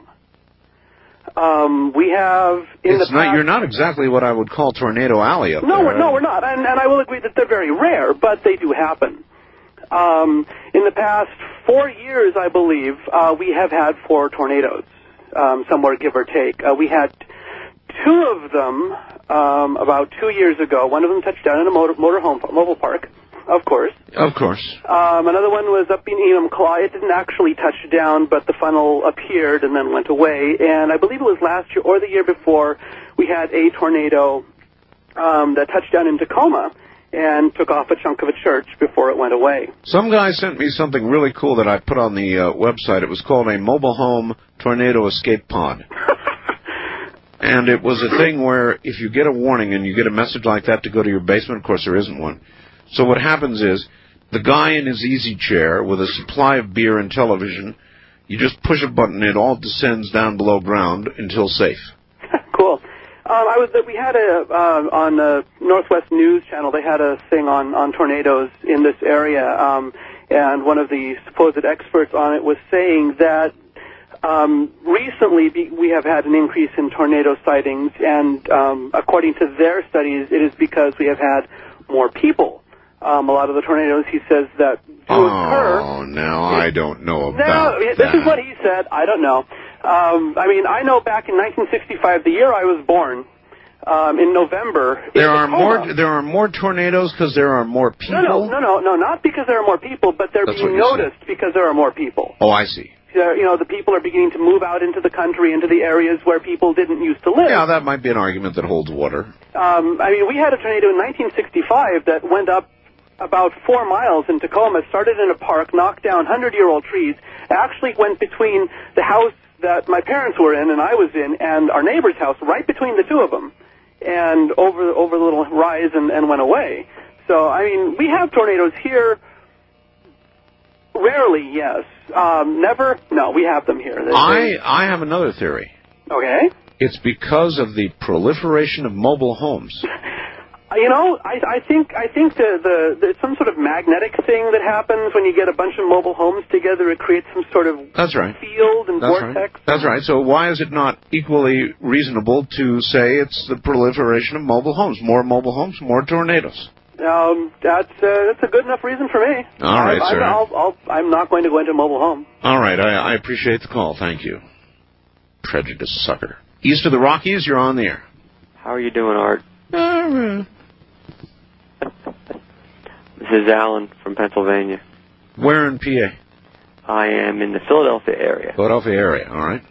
Linda Howe country. Linda Howe, Linda Moulton Howe country. Yeah. Yes. All right. And the other night, a gentleman called in. Got to work fast. We're at a break. Okay. And he mentioned a, a man by the name of Alex Collier. to you. Oh, sure. I've interviewed Al. Oh no, I haven't. No, that's right. You thought it was somebody else. That's right. Another Contact me. I another Collier. The, check the guy out on the website. Wild stuff. Absolutely wild uh, stuff would be perfect for a coast to coast and Really? a dreamland. All right. I'm up for it. You know me. I'll do anything. I, Yeah, I prove right. that all You're the the time. So, um, yeah, I'll do it. So you should check him out. All right. Okay. Appreciate it. Take care. Maybe somebody out there who's got a contact number for Alex Collier will be kind enough to send it to me. Sure. Why not? If it's interesting, I'll do it. Somebody else is suggesting that we have a deadline. You know, we've never done that. A line where only the dead could call in. Cool. We'll be right back. This is Coast to Coast AM. You're listening to Art Bell, Somewhere in Time. Tonight featuring a replay of Coast to Coast AM from July 10th, 1998.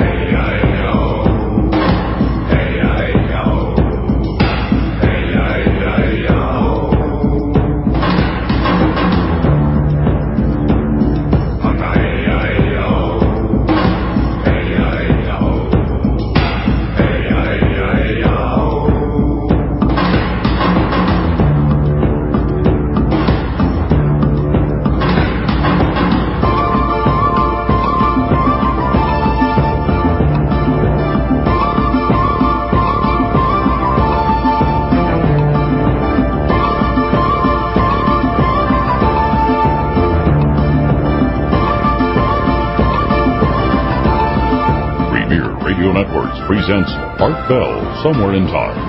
Tonight's program originally aired July 10th, 1998. I'm intrigued. Remember Day of the Dead? Was it Night of the Dead, Day of the Dead? The Walking Dead something. Dead have been known to make calls. And so I could have a deadline, couldn't I? It's worse than thought.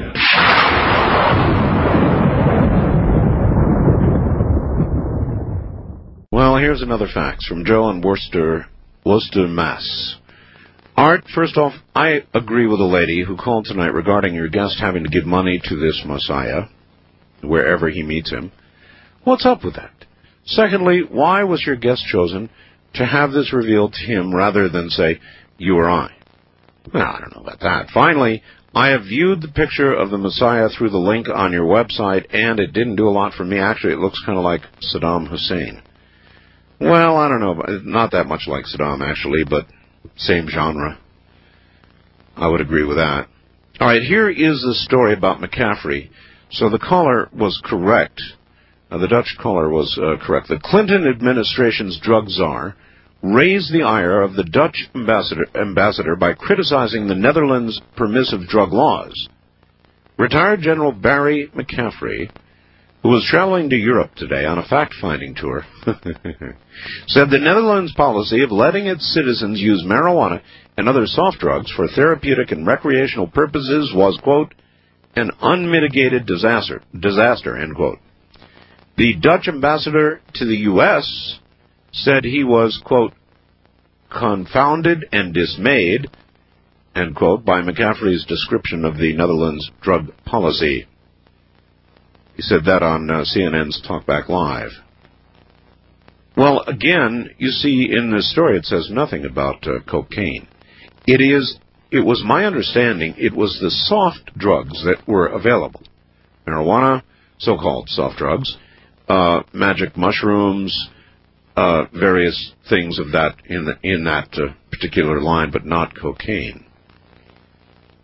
So, what do I know? I'm here, he's there. I, I didn't think they made cocaine available. I still don't believe that, but I could be wrong. What I also believe is that cocaine requires increasing dosages to reach the same level of whatever it is you get when you do it. West of the Rockies, you're on the air. Hello. Hello? Hello. Uh, is this Art Bell? What would be your best guess? Uh, yeah? Yeah. Yeah? Yeah. Oh. That was pretty cool. Yeah, um, well, how's it going? Well, it appears to be going all right. I, Yeah, um, this is, uh, Joseph over in, uh, Perris, California. Perris. Yeah, it's near Riverside. Okay. Uh, just, just like to say that you got a great show going. Uh, I, I, I was thinking about going to do that stuff, you know, going to radio and stuff like that, and try and be, you know, kind of cool like you and stuff. You mean you want to be a talk show host? Yeah. Well, why? Uh, because it seems like you're making a lot of money and stuff going on all those cruises and trips, you know, to France and Egypt and all that stuff. So that's why you would want to do it? Yeah, and it, But see, you, you've got your priorities mixed up. You're you're seeking the rewards before you you you you dive into the the meat of the job. I mean, it's like you've got to want to be a talk show host to be a talk show host, and then if the rest of it comes, it comes. You see what I'm, I mean? yeah, yeah. See, you're you're part of the American instant gratification generation, Huh? huh? what does that mean? Well, all right, I'll try and explain. And there's there's another reason why you're not eligible yet to be a talk show host. What it means is, uh, I ask you, why do you want to be a talk host? And you tell me, well, because I want to go on cruises and go to Paris and stuff like that. And what I'm trying to explain is that that that is not exactly the way it works. Uh, first, you should want to be a talk show host so that because for the pure joy of the job of doing of of entering that career of doing that work. And then if you are successful uh, things like cruises and trips to paris can be yours. But in the meantime you're part of the instant gratification generation in the sense that you want to go to paris but and that's your primary goal. That's sort of a benefit a side benefit of it. It's not uh, anyway. Wa- wild card line you're on the air. Hello Hi, Art. Hi. How are you? Fine. My name's Mitch. I'm from uh, Windsor, California, Yes, sir. uh, land of KSRO. Uh, indeed. Uh, also a ham operator. I won't give my call sign. Thank you. And that's a no-no. Um, just want to let you know that my mother and I both uh, enjoy your show. Been listening to you for years. Thank you. I'm a first-time caller. Um, first, I kind of had a uh, something I wanted to ask you, uh, your at least your opinion uh, on it. All right. Was the fact that uh, our fearless leader, Mr. Clinton, uh, when he went to Red China, um, I, I feel as though he had ulterior motives other than uh, going over there. What do you think his motives were? Well, I don't know if you listened to um, Mike Savage or uh, Mm. Savage Nation. No. He had a little insight. He uh, plays on uh, KSFO. Right. I know. I know of him, but I, you know, I don't receive KSFO here, so I can't hear him. Right. Okay. Well, I, I kind of. I mean, I'm not the paranoid type, and I'll get to my point. That I think he uh, went over there and to uh, get the officers of uh, the uh, uh, communistic China to get onto our battleships for eventually what might be uh, a one uh, world government. Mean, Huh? You can call me paranoid. Okay. Pretty Uh, paranoid, sir. Huh? You're pretty paranoid. Well, yeah. I mean, I, I, I pretty much keep an open mind to it. Just wondering what you thought about his visit over in China and what his real motives were. Well, you know, actually, in a lot of ways, I thought it came off pretty well Uh-huh. publicly. Uh, I expected it to be a big disaster. Right. It really wasn't. Okay. At least as far as I can see. I, you know, I, I was in Paris when he was in uh, Tiananmen Square, and I, I got to see it. What was that like? Being there in Tiananmen Square? Um, well, I have not. I have not been in Tiananmen Square, sir. I, I, I said the president was in Tiananmen Square. I, I, I've been in communist China, Okay. but not Tiananmen Square. Uh-huh. And uh, it's a scary place. I, I bet. Really, truly scary. You're watched every minute. Uh-huh. Uh, you're not particularly liked Right. and not particularly welcomed. And you have the feeling that, you know, I don't want to get in trouble here, or I'm never getting out. That kind of deal. Right. It's kind of like going to Mexico, but worse. And and getting in trouble is real easy. yeah. I, I, I definitely agree, Art. All right, take care. Um, yeah, I thought publicly, from a PR point of view, uh, the president's trip went pretty well. I, I didn't know that any uh, Chinese leaders were installed on our battleships. That's a little worrisome, if true. I hadn't heard that. Um, east of the Rockies, you're on the air. Uh, good morning, Art. Good morning. Uh, I wanted to um, offer a slightly different viewpoint on, on what you said earlier about Christ being a socialist. Um, uh, I would make the argument that um, you know Christ um, upheld um, the keeping of all the Ten Commandments, Yeah. and because he told us to love one another and, and and to love God. Right. And if you keep the first four, you your obligation of love to God is, is served, and if you keep But the last but but but suppose, for example, you're really a rich guy. You have so much more than you need to maintain your own level of comfort, whatever that might be.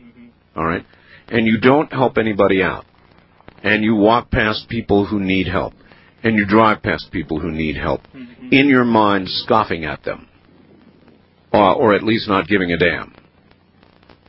Oh, well, I think Christ told us what to do. He told the the rich man, you know, um, when when um, the rich man that told him that you know he kept all the Ten Commandments, and then Christ asked him, you know, you know, would you give all your money and help the poor? And the rich guy had to think about that um, because basically that falls back on another um, truism that I think it's it's in the Bible. It says that the root of all evil is the love of money, um, but money itself is not the evil thing. It's the love of money, the lust for more money, and Well, um, what does lust for more money mean?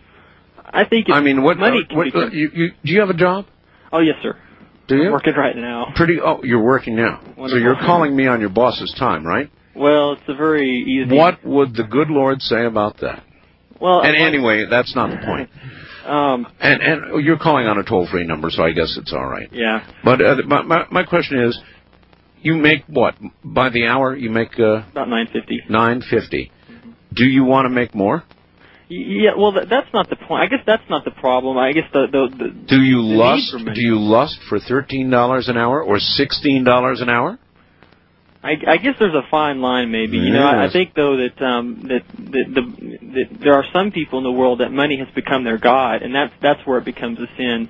Um, one thing that's interesting about communism and or socialism is that you know a lot of people have the idea that it's a share the wealth program, but every country in the world that's ever you know foisted communism onto its people has been a consolidate and control the wealth program, and you know, which brings up an interesting thing that I've been studying, um, that um, oftentimes um, communist movements have been started by by rich guys. Um, there are several books that you can get from um, uh, I forget the author's name, but he he writes about uh, uh, communism and uh, or the rise. Or it, I think his argument was like Wall Street and the rise of Bolshevism and Wall Street, the rise of um, uh, Hitler. He has like four books. You know, pure communism uh, sounds good, and when I say pure, I mean pure. I have seen no example of it uh, on this planet yet, because it always becomes perverted, and those with the power take the money. hmm Well, it, it's it's like to me an, an ingenious um, uh, vote buying scheme, which in, in this country it's being done under the name of, of liberalism, I think largely, and the Republicans are letting it happen.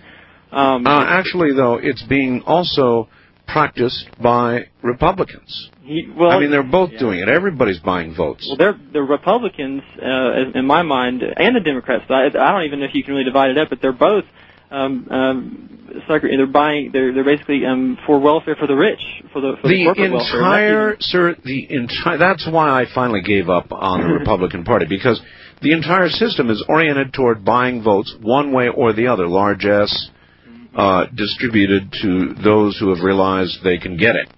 Well, that's why I like the libertarian arguments. Me too. Basically, say they want to divorce government from so many issues that basically the government can't use these issues to divide and conquer us and to basically control Here, us. here, here, here. I- You're I- right on. I called in that night that you had um, Harry Browne on, the Yes. very last caller, and um, I, I just I really think it's wonderful that that they're that they're getting your support. I will have Harry on again. Can I ask you another thing? Uh, some time ago, you had a guest on. I forget his name, but he was uh, arguing that he was the real life um, uh, Jerry Fletcher.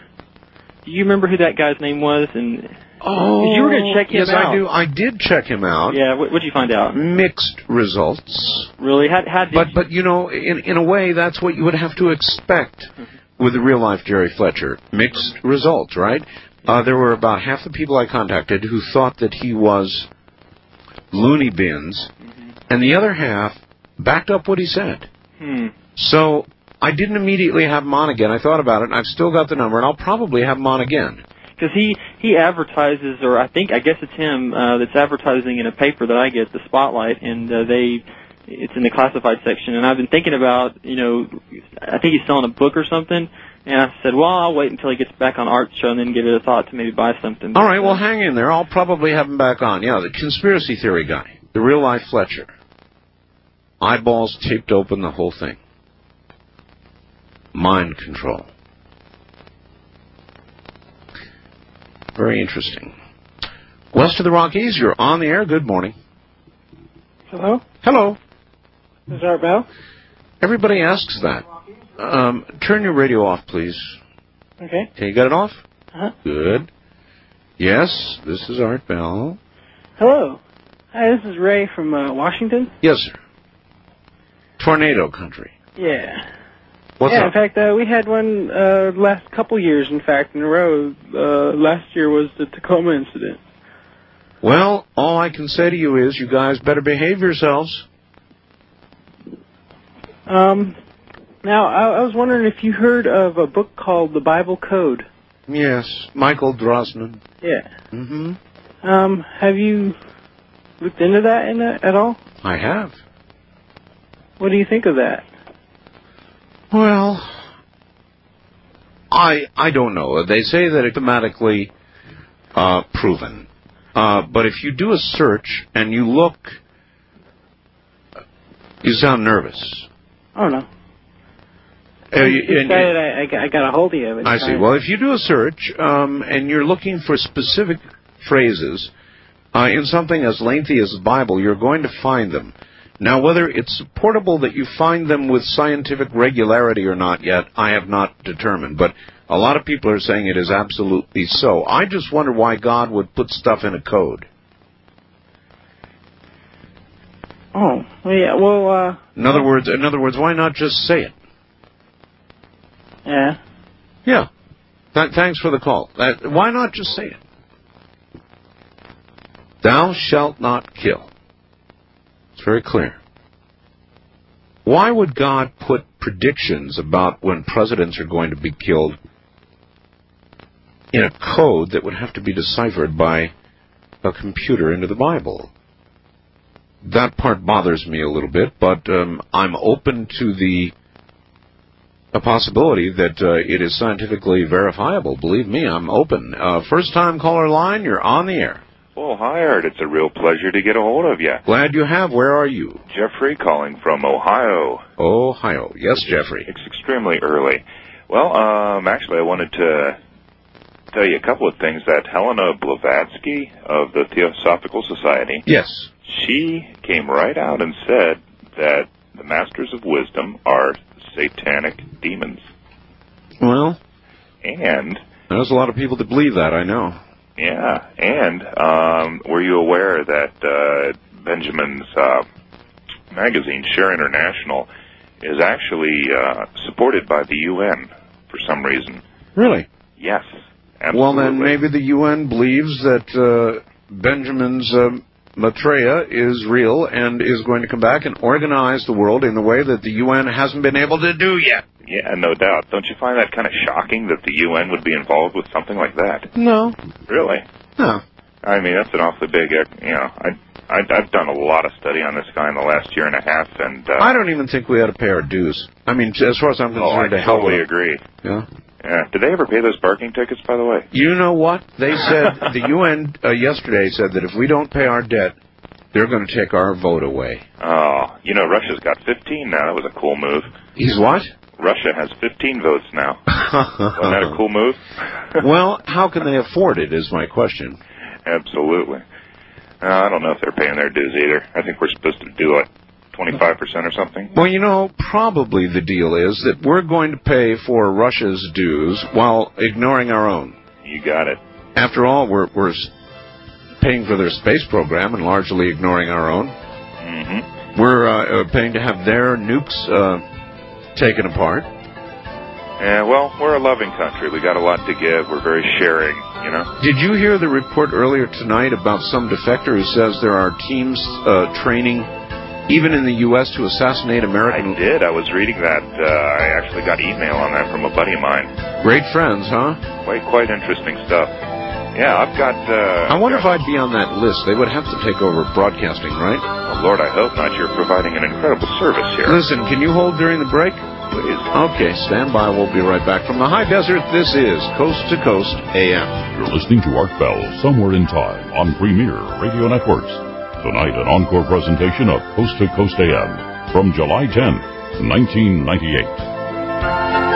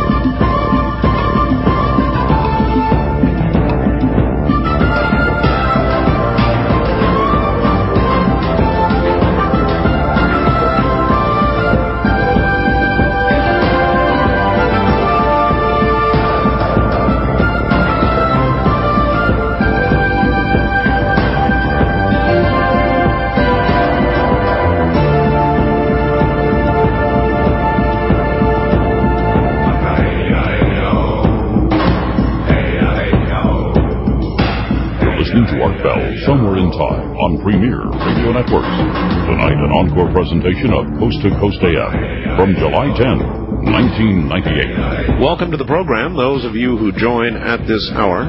Anything is possible tonight, anything at all. Who knows? But then again, that's kind of the way I like it.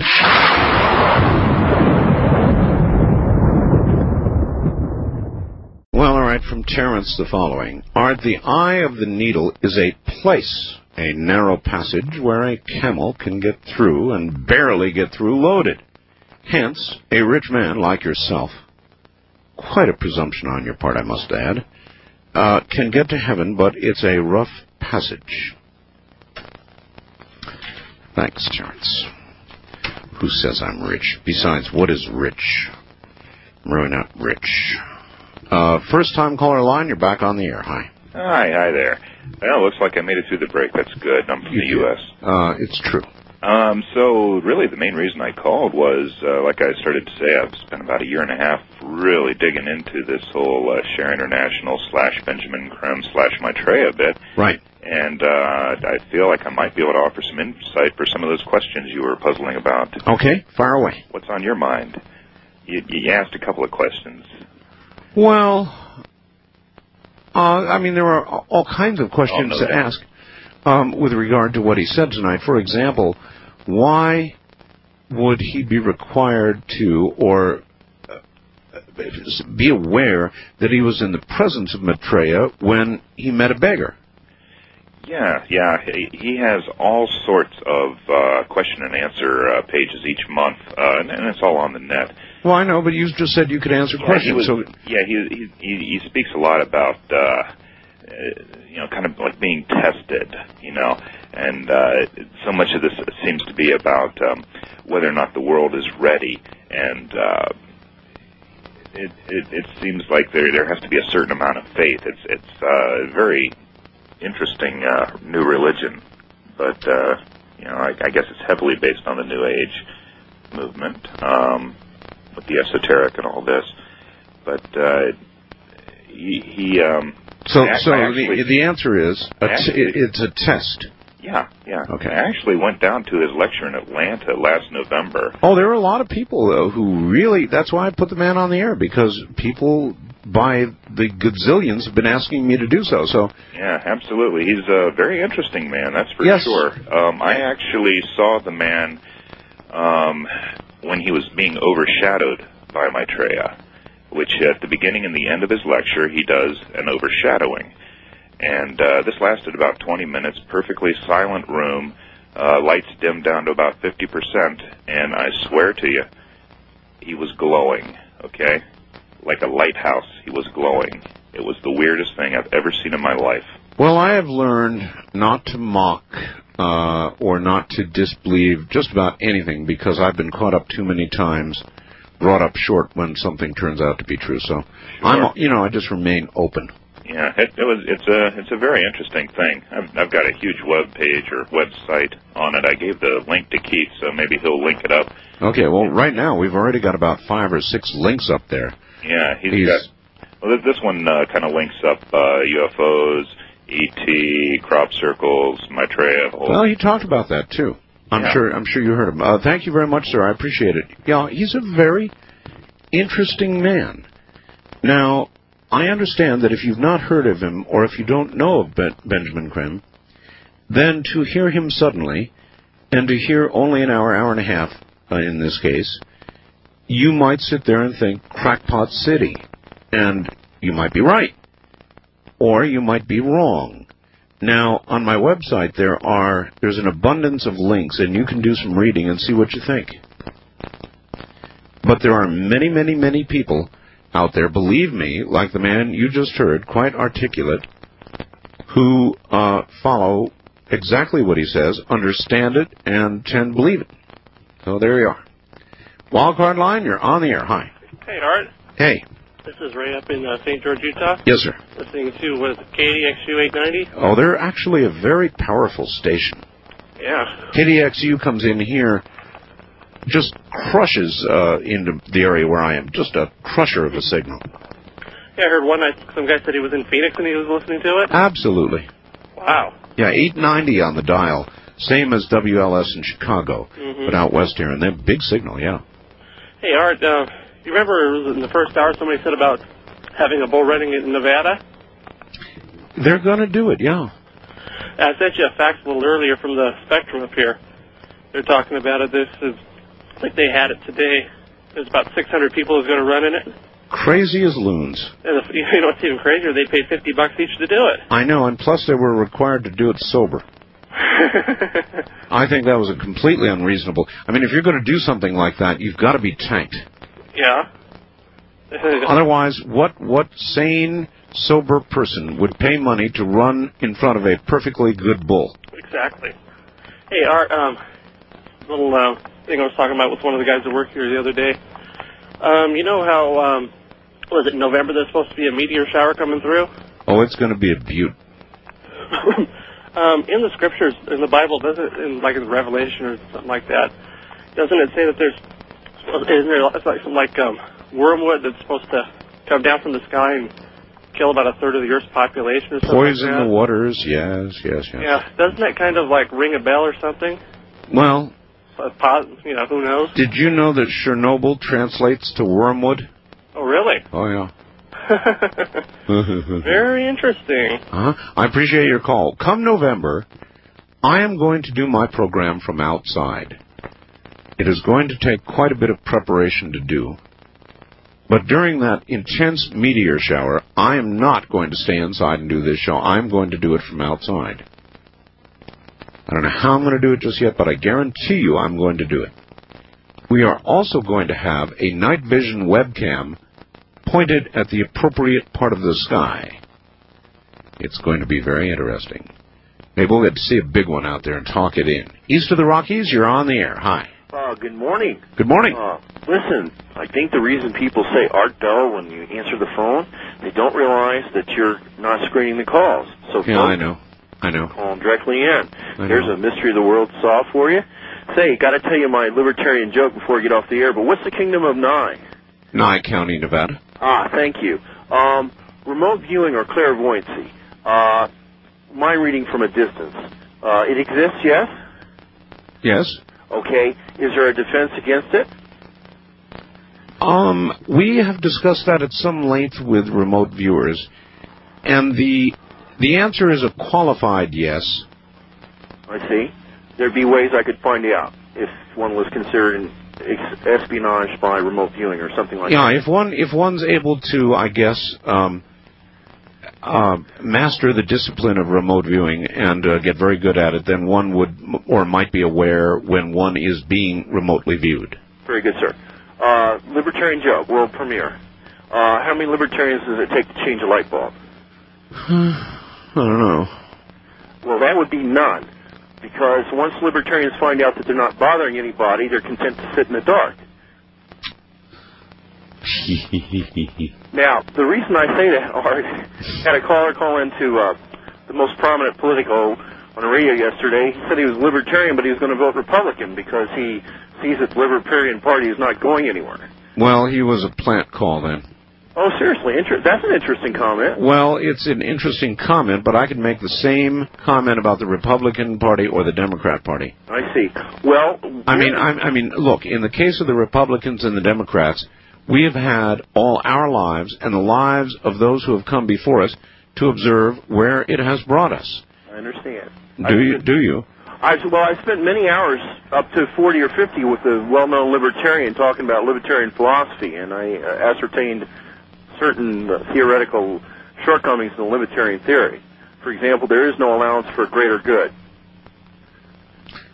Um, yes, there is. It simply uh, relies on the um, on churches, on volunteer organizations instead of the government. So, what are you talking about? All right, bear with me, sir. You're being most polite, and I, I am very respectful of you and your, you know, your endeavors. Uh, I understand that Churchill had to make a decision during World War II, uh, finding out that uh, a village of 800 people were about to be bombed. Now, had he taken uh, in his own country, if No. he had taken a defense to to trigger that, he would have triggered the, to the Germans that the code had been broken, therefore jeopardizing many, many instances, even D-Day, that would have uh, cost thousands, hundreds of thousands of lives. My So he made the decision for the greater good. There, yes, and what I pointed out to my libertarian friends, and I've been to libertarian parties, and they tried to recruit me, and actually, I have for you a gentleman who's a great future presidential candidate. I'd love to turn him over to you. He's in college now, but in any event, that's a conversation for another time. Uh, that that libertarian philosophy is very absolutist, and it would not allow for that greater good scenario. Okay, I, I, I appreciate the call. Um,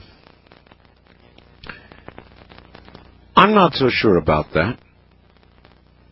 I'm not so sure the greater good wouldn't allow for the greater good. I'm not so sure about that. I think that would uh, uh, be within the philosophy. I think that libertarians would be very unlikely to get involved in any conflict that didn't come to their own shores, or that they weren't sure was going to. So it would be from a military involvement point of view, there would be a, military. Libertarian Party certainly allows for national defense, but it would protect its own shores and would not be uh, likely to be very adventuresome. You know, protecting the world as we appear to be doing right now, the world's cops as we appear to be uh, right now. West of the Rockies, you are on the air. Good morning. Morning, this is Steve from Eugene, Oregon. Hi, Steve. Yeah, did you have anybody call back about the running of the bulls in Nevada? Um, well, somebody just mentioned it, and I had a conversation with a caller about it. I, you know, fifty bucks, and you're in. Oh, okay. I just heard it in the first hour, and I had to turn off for a while, and I didn't know if anybody filled in any details. So yeah, that's that's interesting. And plus, you have to be sober. Yeah, which is different than over in Italy. Um, one question for you: Sure. How do you deal with people that are seem a little sh- shy of a full deck? No, one at a time. You have great patience. Well, look, um, I'm of the view that if you're reasonably talented as a talk host, you can you can talk to anybody about anything and have it come out to be, I don't know, somehow entertaining, informative, funny, something. Yeah, because if it were me, I would I would commit radio rage. Would you? Yeah. Well, I, I've done it on occasion, but uh, I think as I've grown older, I've become more tolerant. Yes. All right. Well, I enjoy your show. Thank you, and uh, take care. Radio, he would commit radio rage. It happens very rarely to me these days. It can occur, but very rarely. I've become more tolerant, and, and as I said, um, I don't screen calls. As a matter of fact, that's all, in all of the articles. There's a bunch of articles about me. I'm there's a page plus in Newsweek this week about this program. There are four pages in the current issue of uh, Penthouse about this program, a very extensive article. I thought it was pretty cool to be in Newsweek. And we'll be in a number of other publications. But current issues on the stand, if you go out and get Newsweek, you will have the rare copy that uh, has a story about Coast to Coast AM this week, Newsweek. Not the July 6th issue, but the one that comes after that. I think it actually came out on Monday. Some areas don't get it till later in the week, but you can go out and get it now, and you'll you'll see it. And then Penthouse has my name on it, but usually Penthouse is behind the counter, so you have to ask for that. I'm, I'm waiting to see if my mom has a copy. East of the Rockies, you're on the air. Hello. Hey, Art, how's it going? It's going fine. Congratulations on the new air conditioner. Oh, well, thank you. Oh, yeah. Um, I just wanted to make a comment. Uh, how everyone keeps saying that the end is near, the end is near. And I hate to spoil their end of the world parties, but we're kind of living in the middle of the end as as we speak. In other words, these are the end days, but it's not over yet. Uh, like the REM song said, it's the end of the world as we know it. It's not over until the guy in the gray beard says so. Uh, whatever it is, it's we're in the middle of it. Well, with that, I certainly agree. Thank you. We are in the middle of it, to be sure. Oh, we're in the middle of something. We're in the middle of something that is coming and coming now rapidly. I believe that with uh, with every fiber of my being. Not necessarily the end of the world. I'm not an end of the worlder, because the world is going to go on. However, whether we continue to walk upon it and twirl upon it, that's a different question entirely. West of the Rockies, you're a dial tone. You're boring. First time caller line, you're on the air. Hi. Going once, going twice, gone. Wild card line, you're on the air. Good morning. Hey Art, how you doing? Okay. This is Jeff in Topanga Canyon, California. Hi, Jeff. Um, I had a comment about the Antichrist. Okay. He called earlier. I don't think so. I think the trait of the Antichrist would be to try and seduce you and kind of uh, bloat your own your own self-image, so that he could. Uh, Well, a lot of callers do that. Doesn't work. But the Antichrist tonight didn't do that You mean he didn't suck up? exactly. Well, I mean, time will tell. He sounded eerily relaxed and sure of himself. I didn't like that part very much. That pretty much sucks as far as the argument on his part. Think so? Yeah. I also had a list of uh, some post discontinuity pickup lines. Post discontinuity pickup lines? Yeah. Number Number 10. Yes. So, what rock did you crawl out from under? Number 9. Is it hot out here or is it you? Um, uh, 8. Can Yes. I buy you a drink of water? yes. Uh, 7. Mine shaft or yours? That's pretty good. 6. How about a cold shower? 5. Let's go into the tunnel of lava. 4. I love the way you sizzle. 3. My cave has a pool. 2. Mind if I smoke? And number 1. Want to go outside Friday night? Thanks, Art. That's that's a symptom of uh, too much Ed Dames. Listen, um, discontinuity is upon me. The show is over. Tell everybody good night. Good night, America. That's it. That's how it's done. Brad Steiger on Sunday, Monday Malachi Martin from the High Desert. Good night.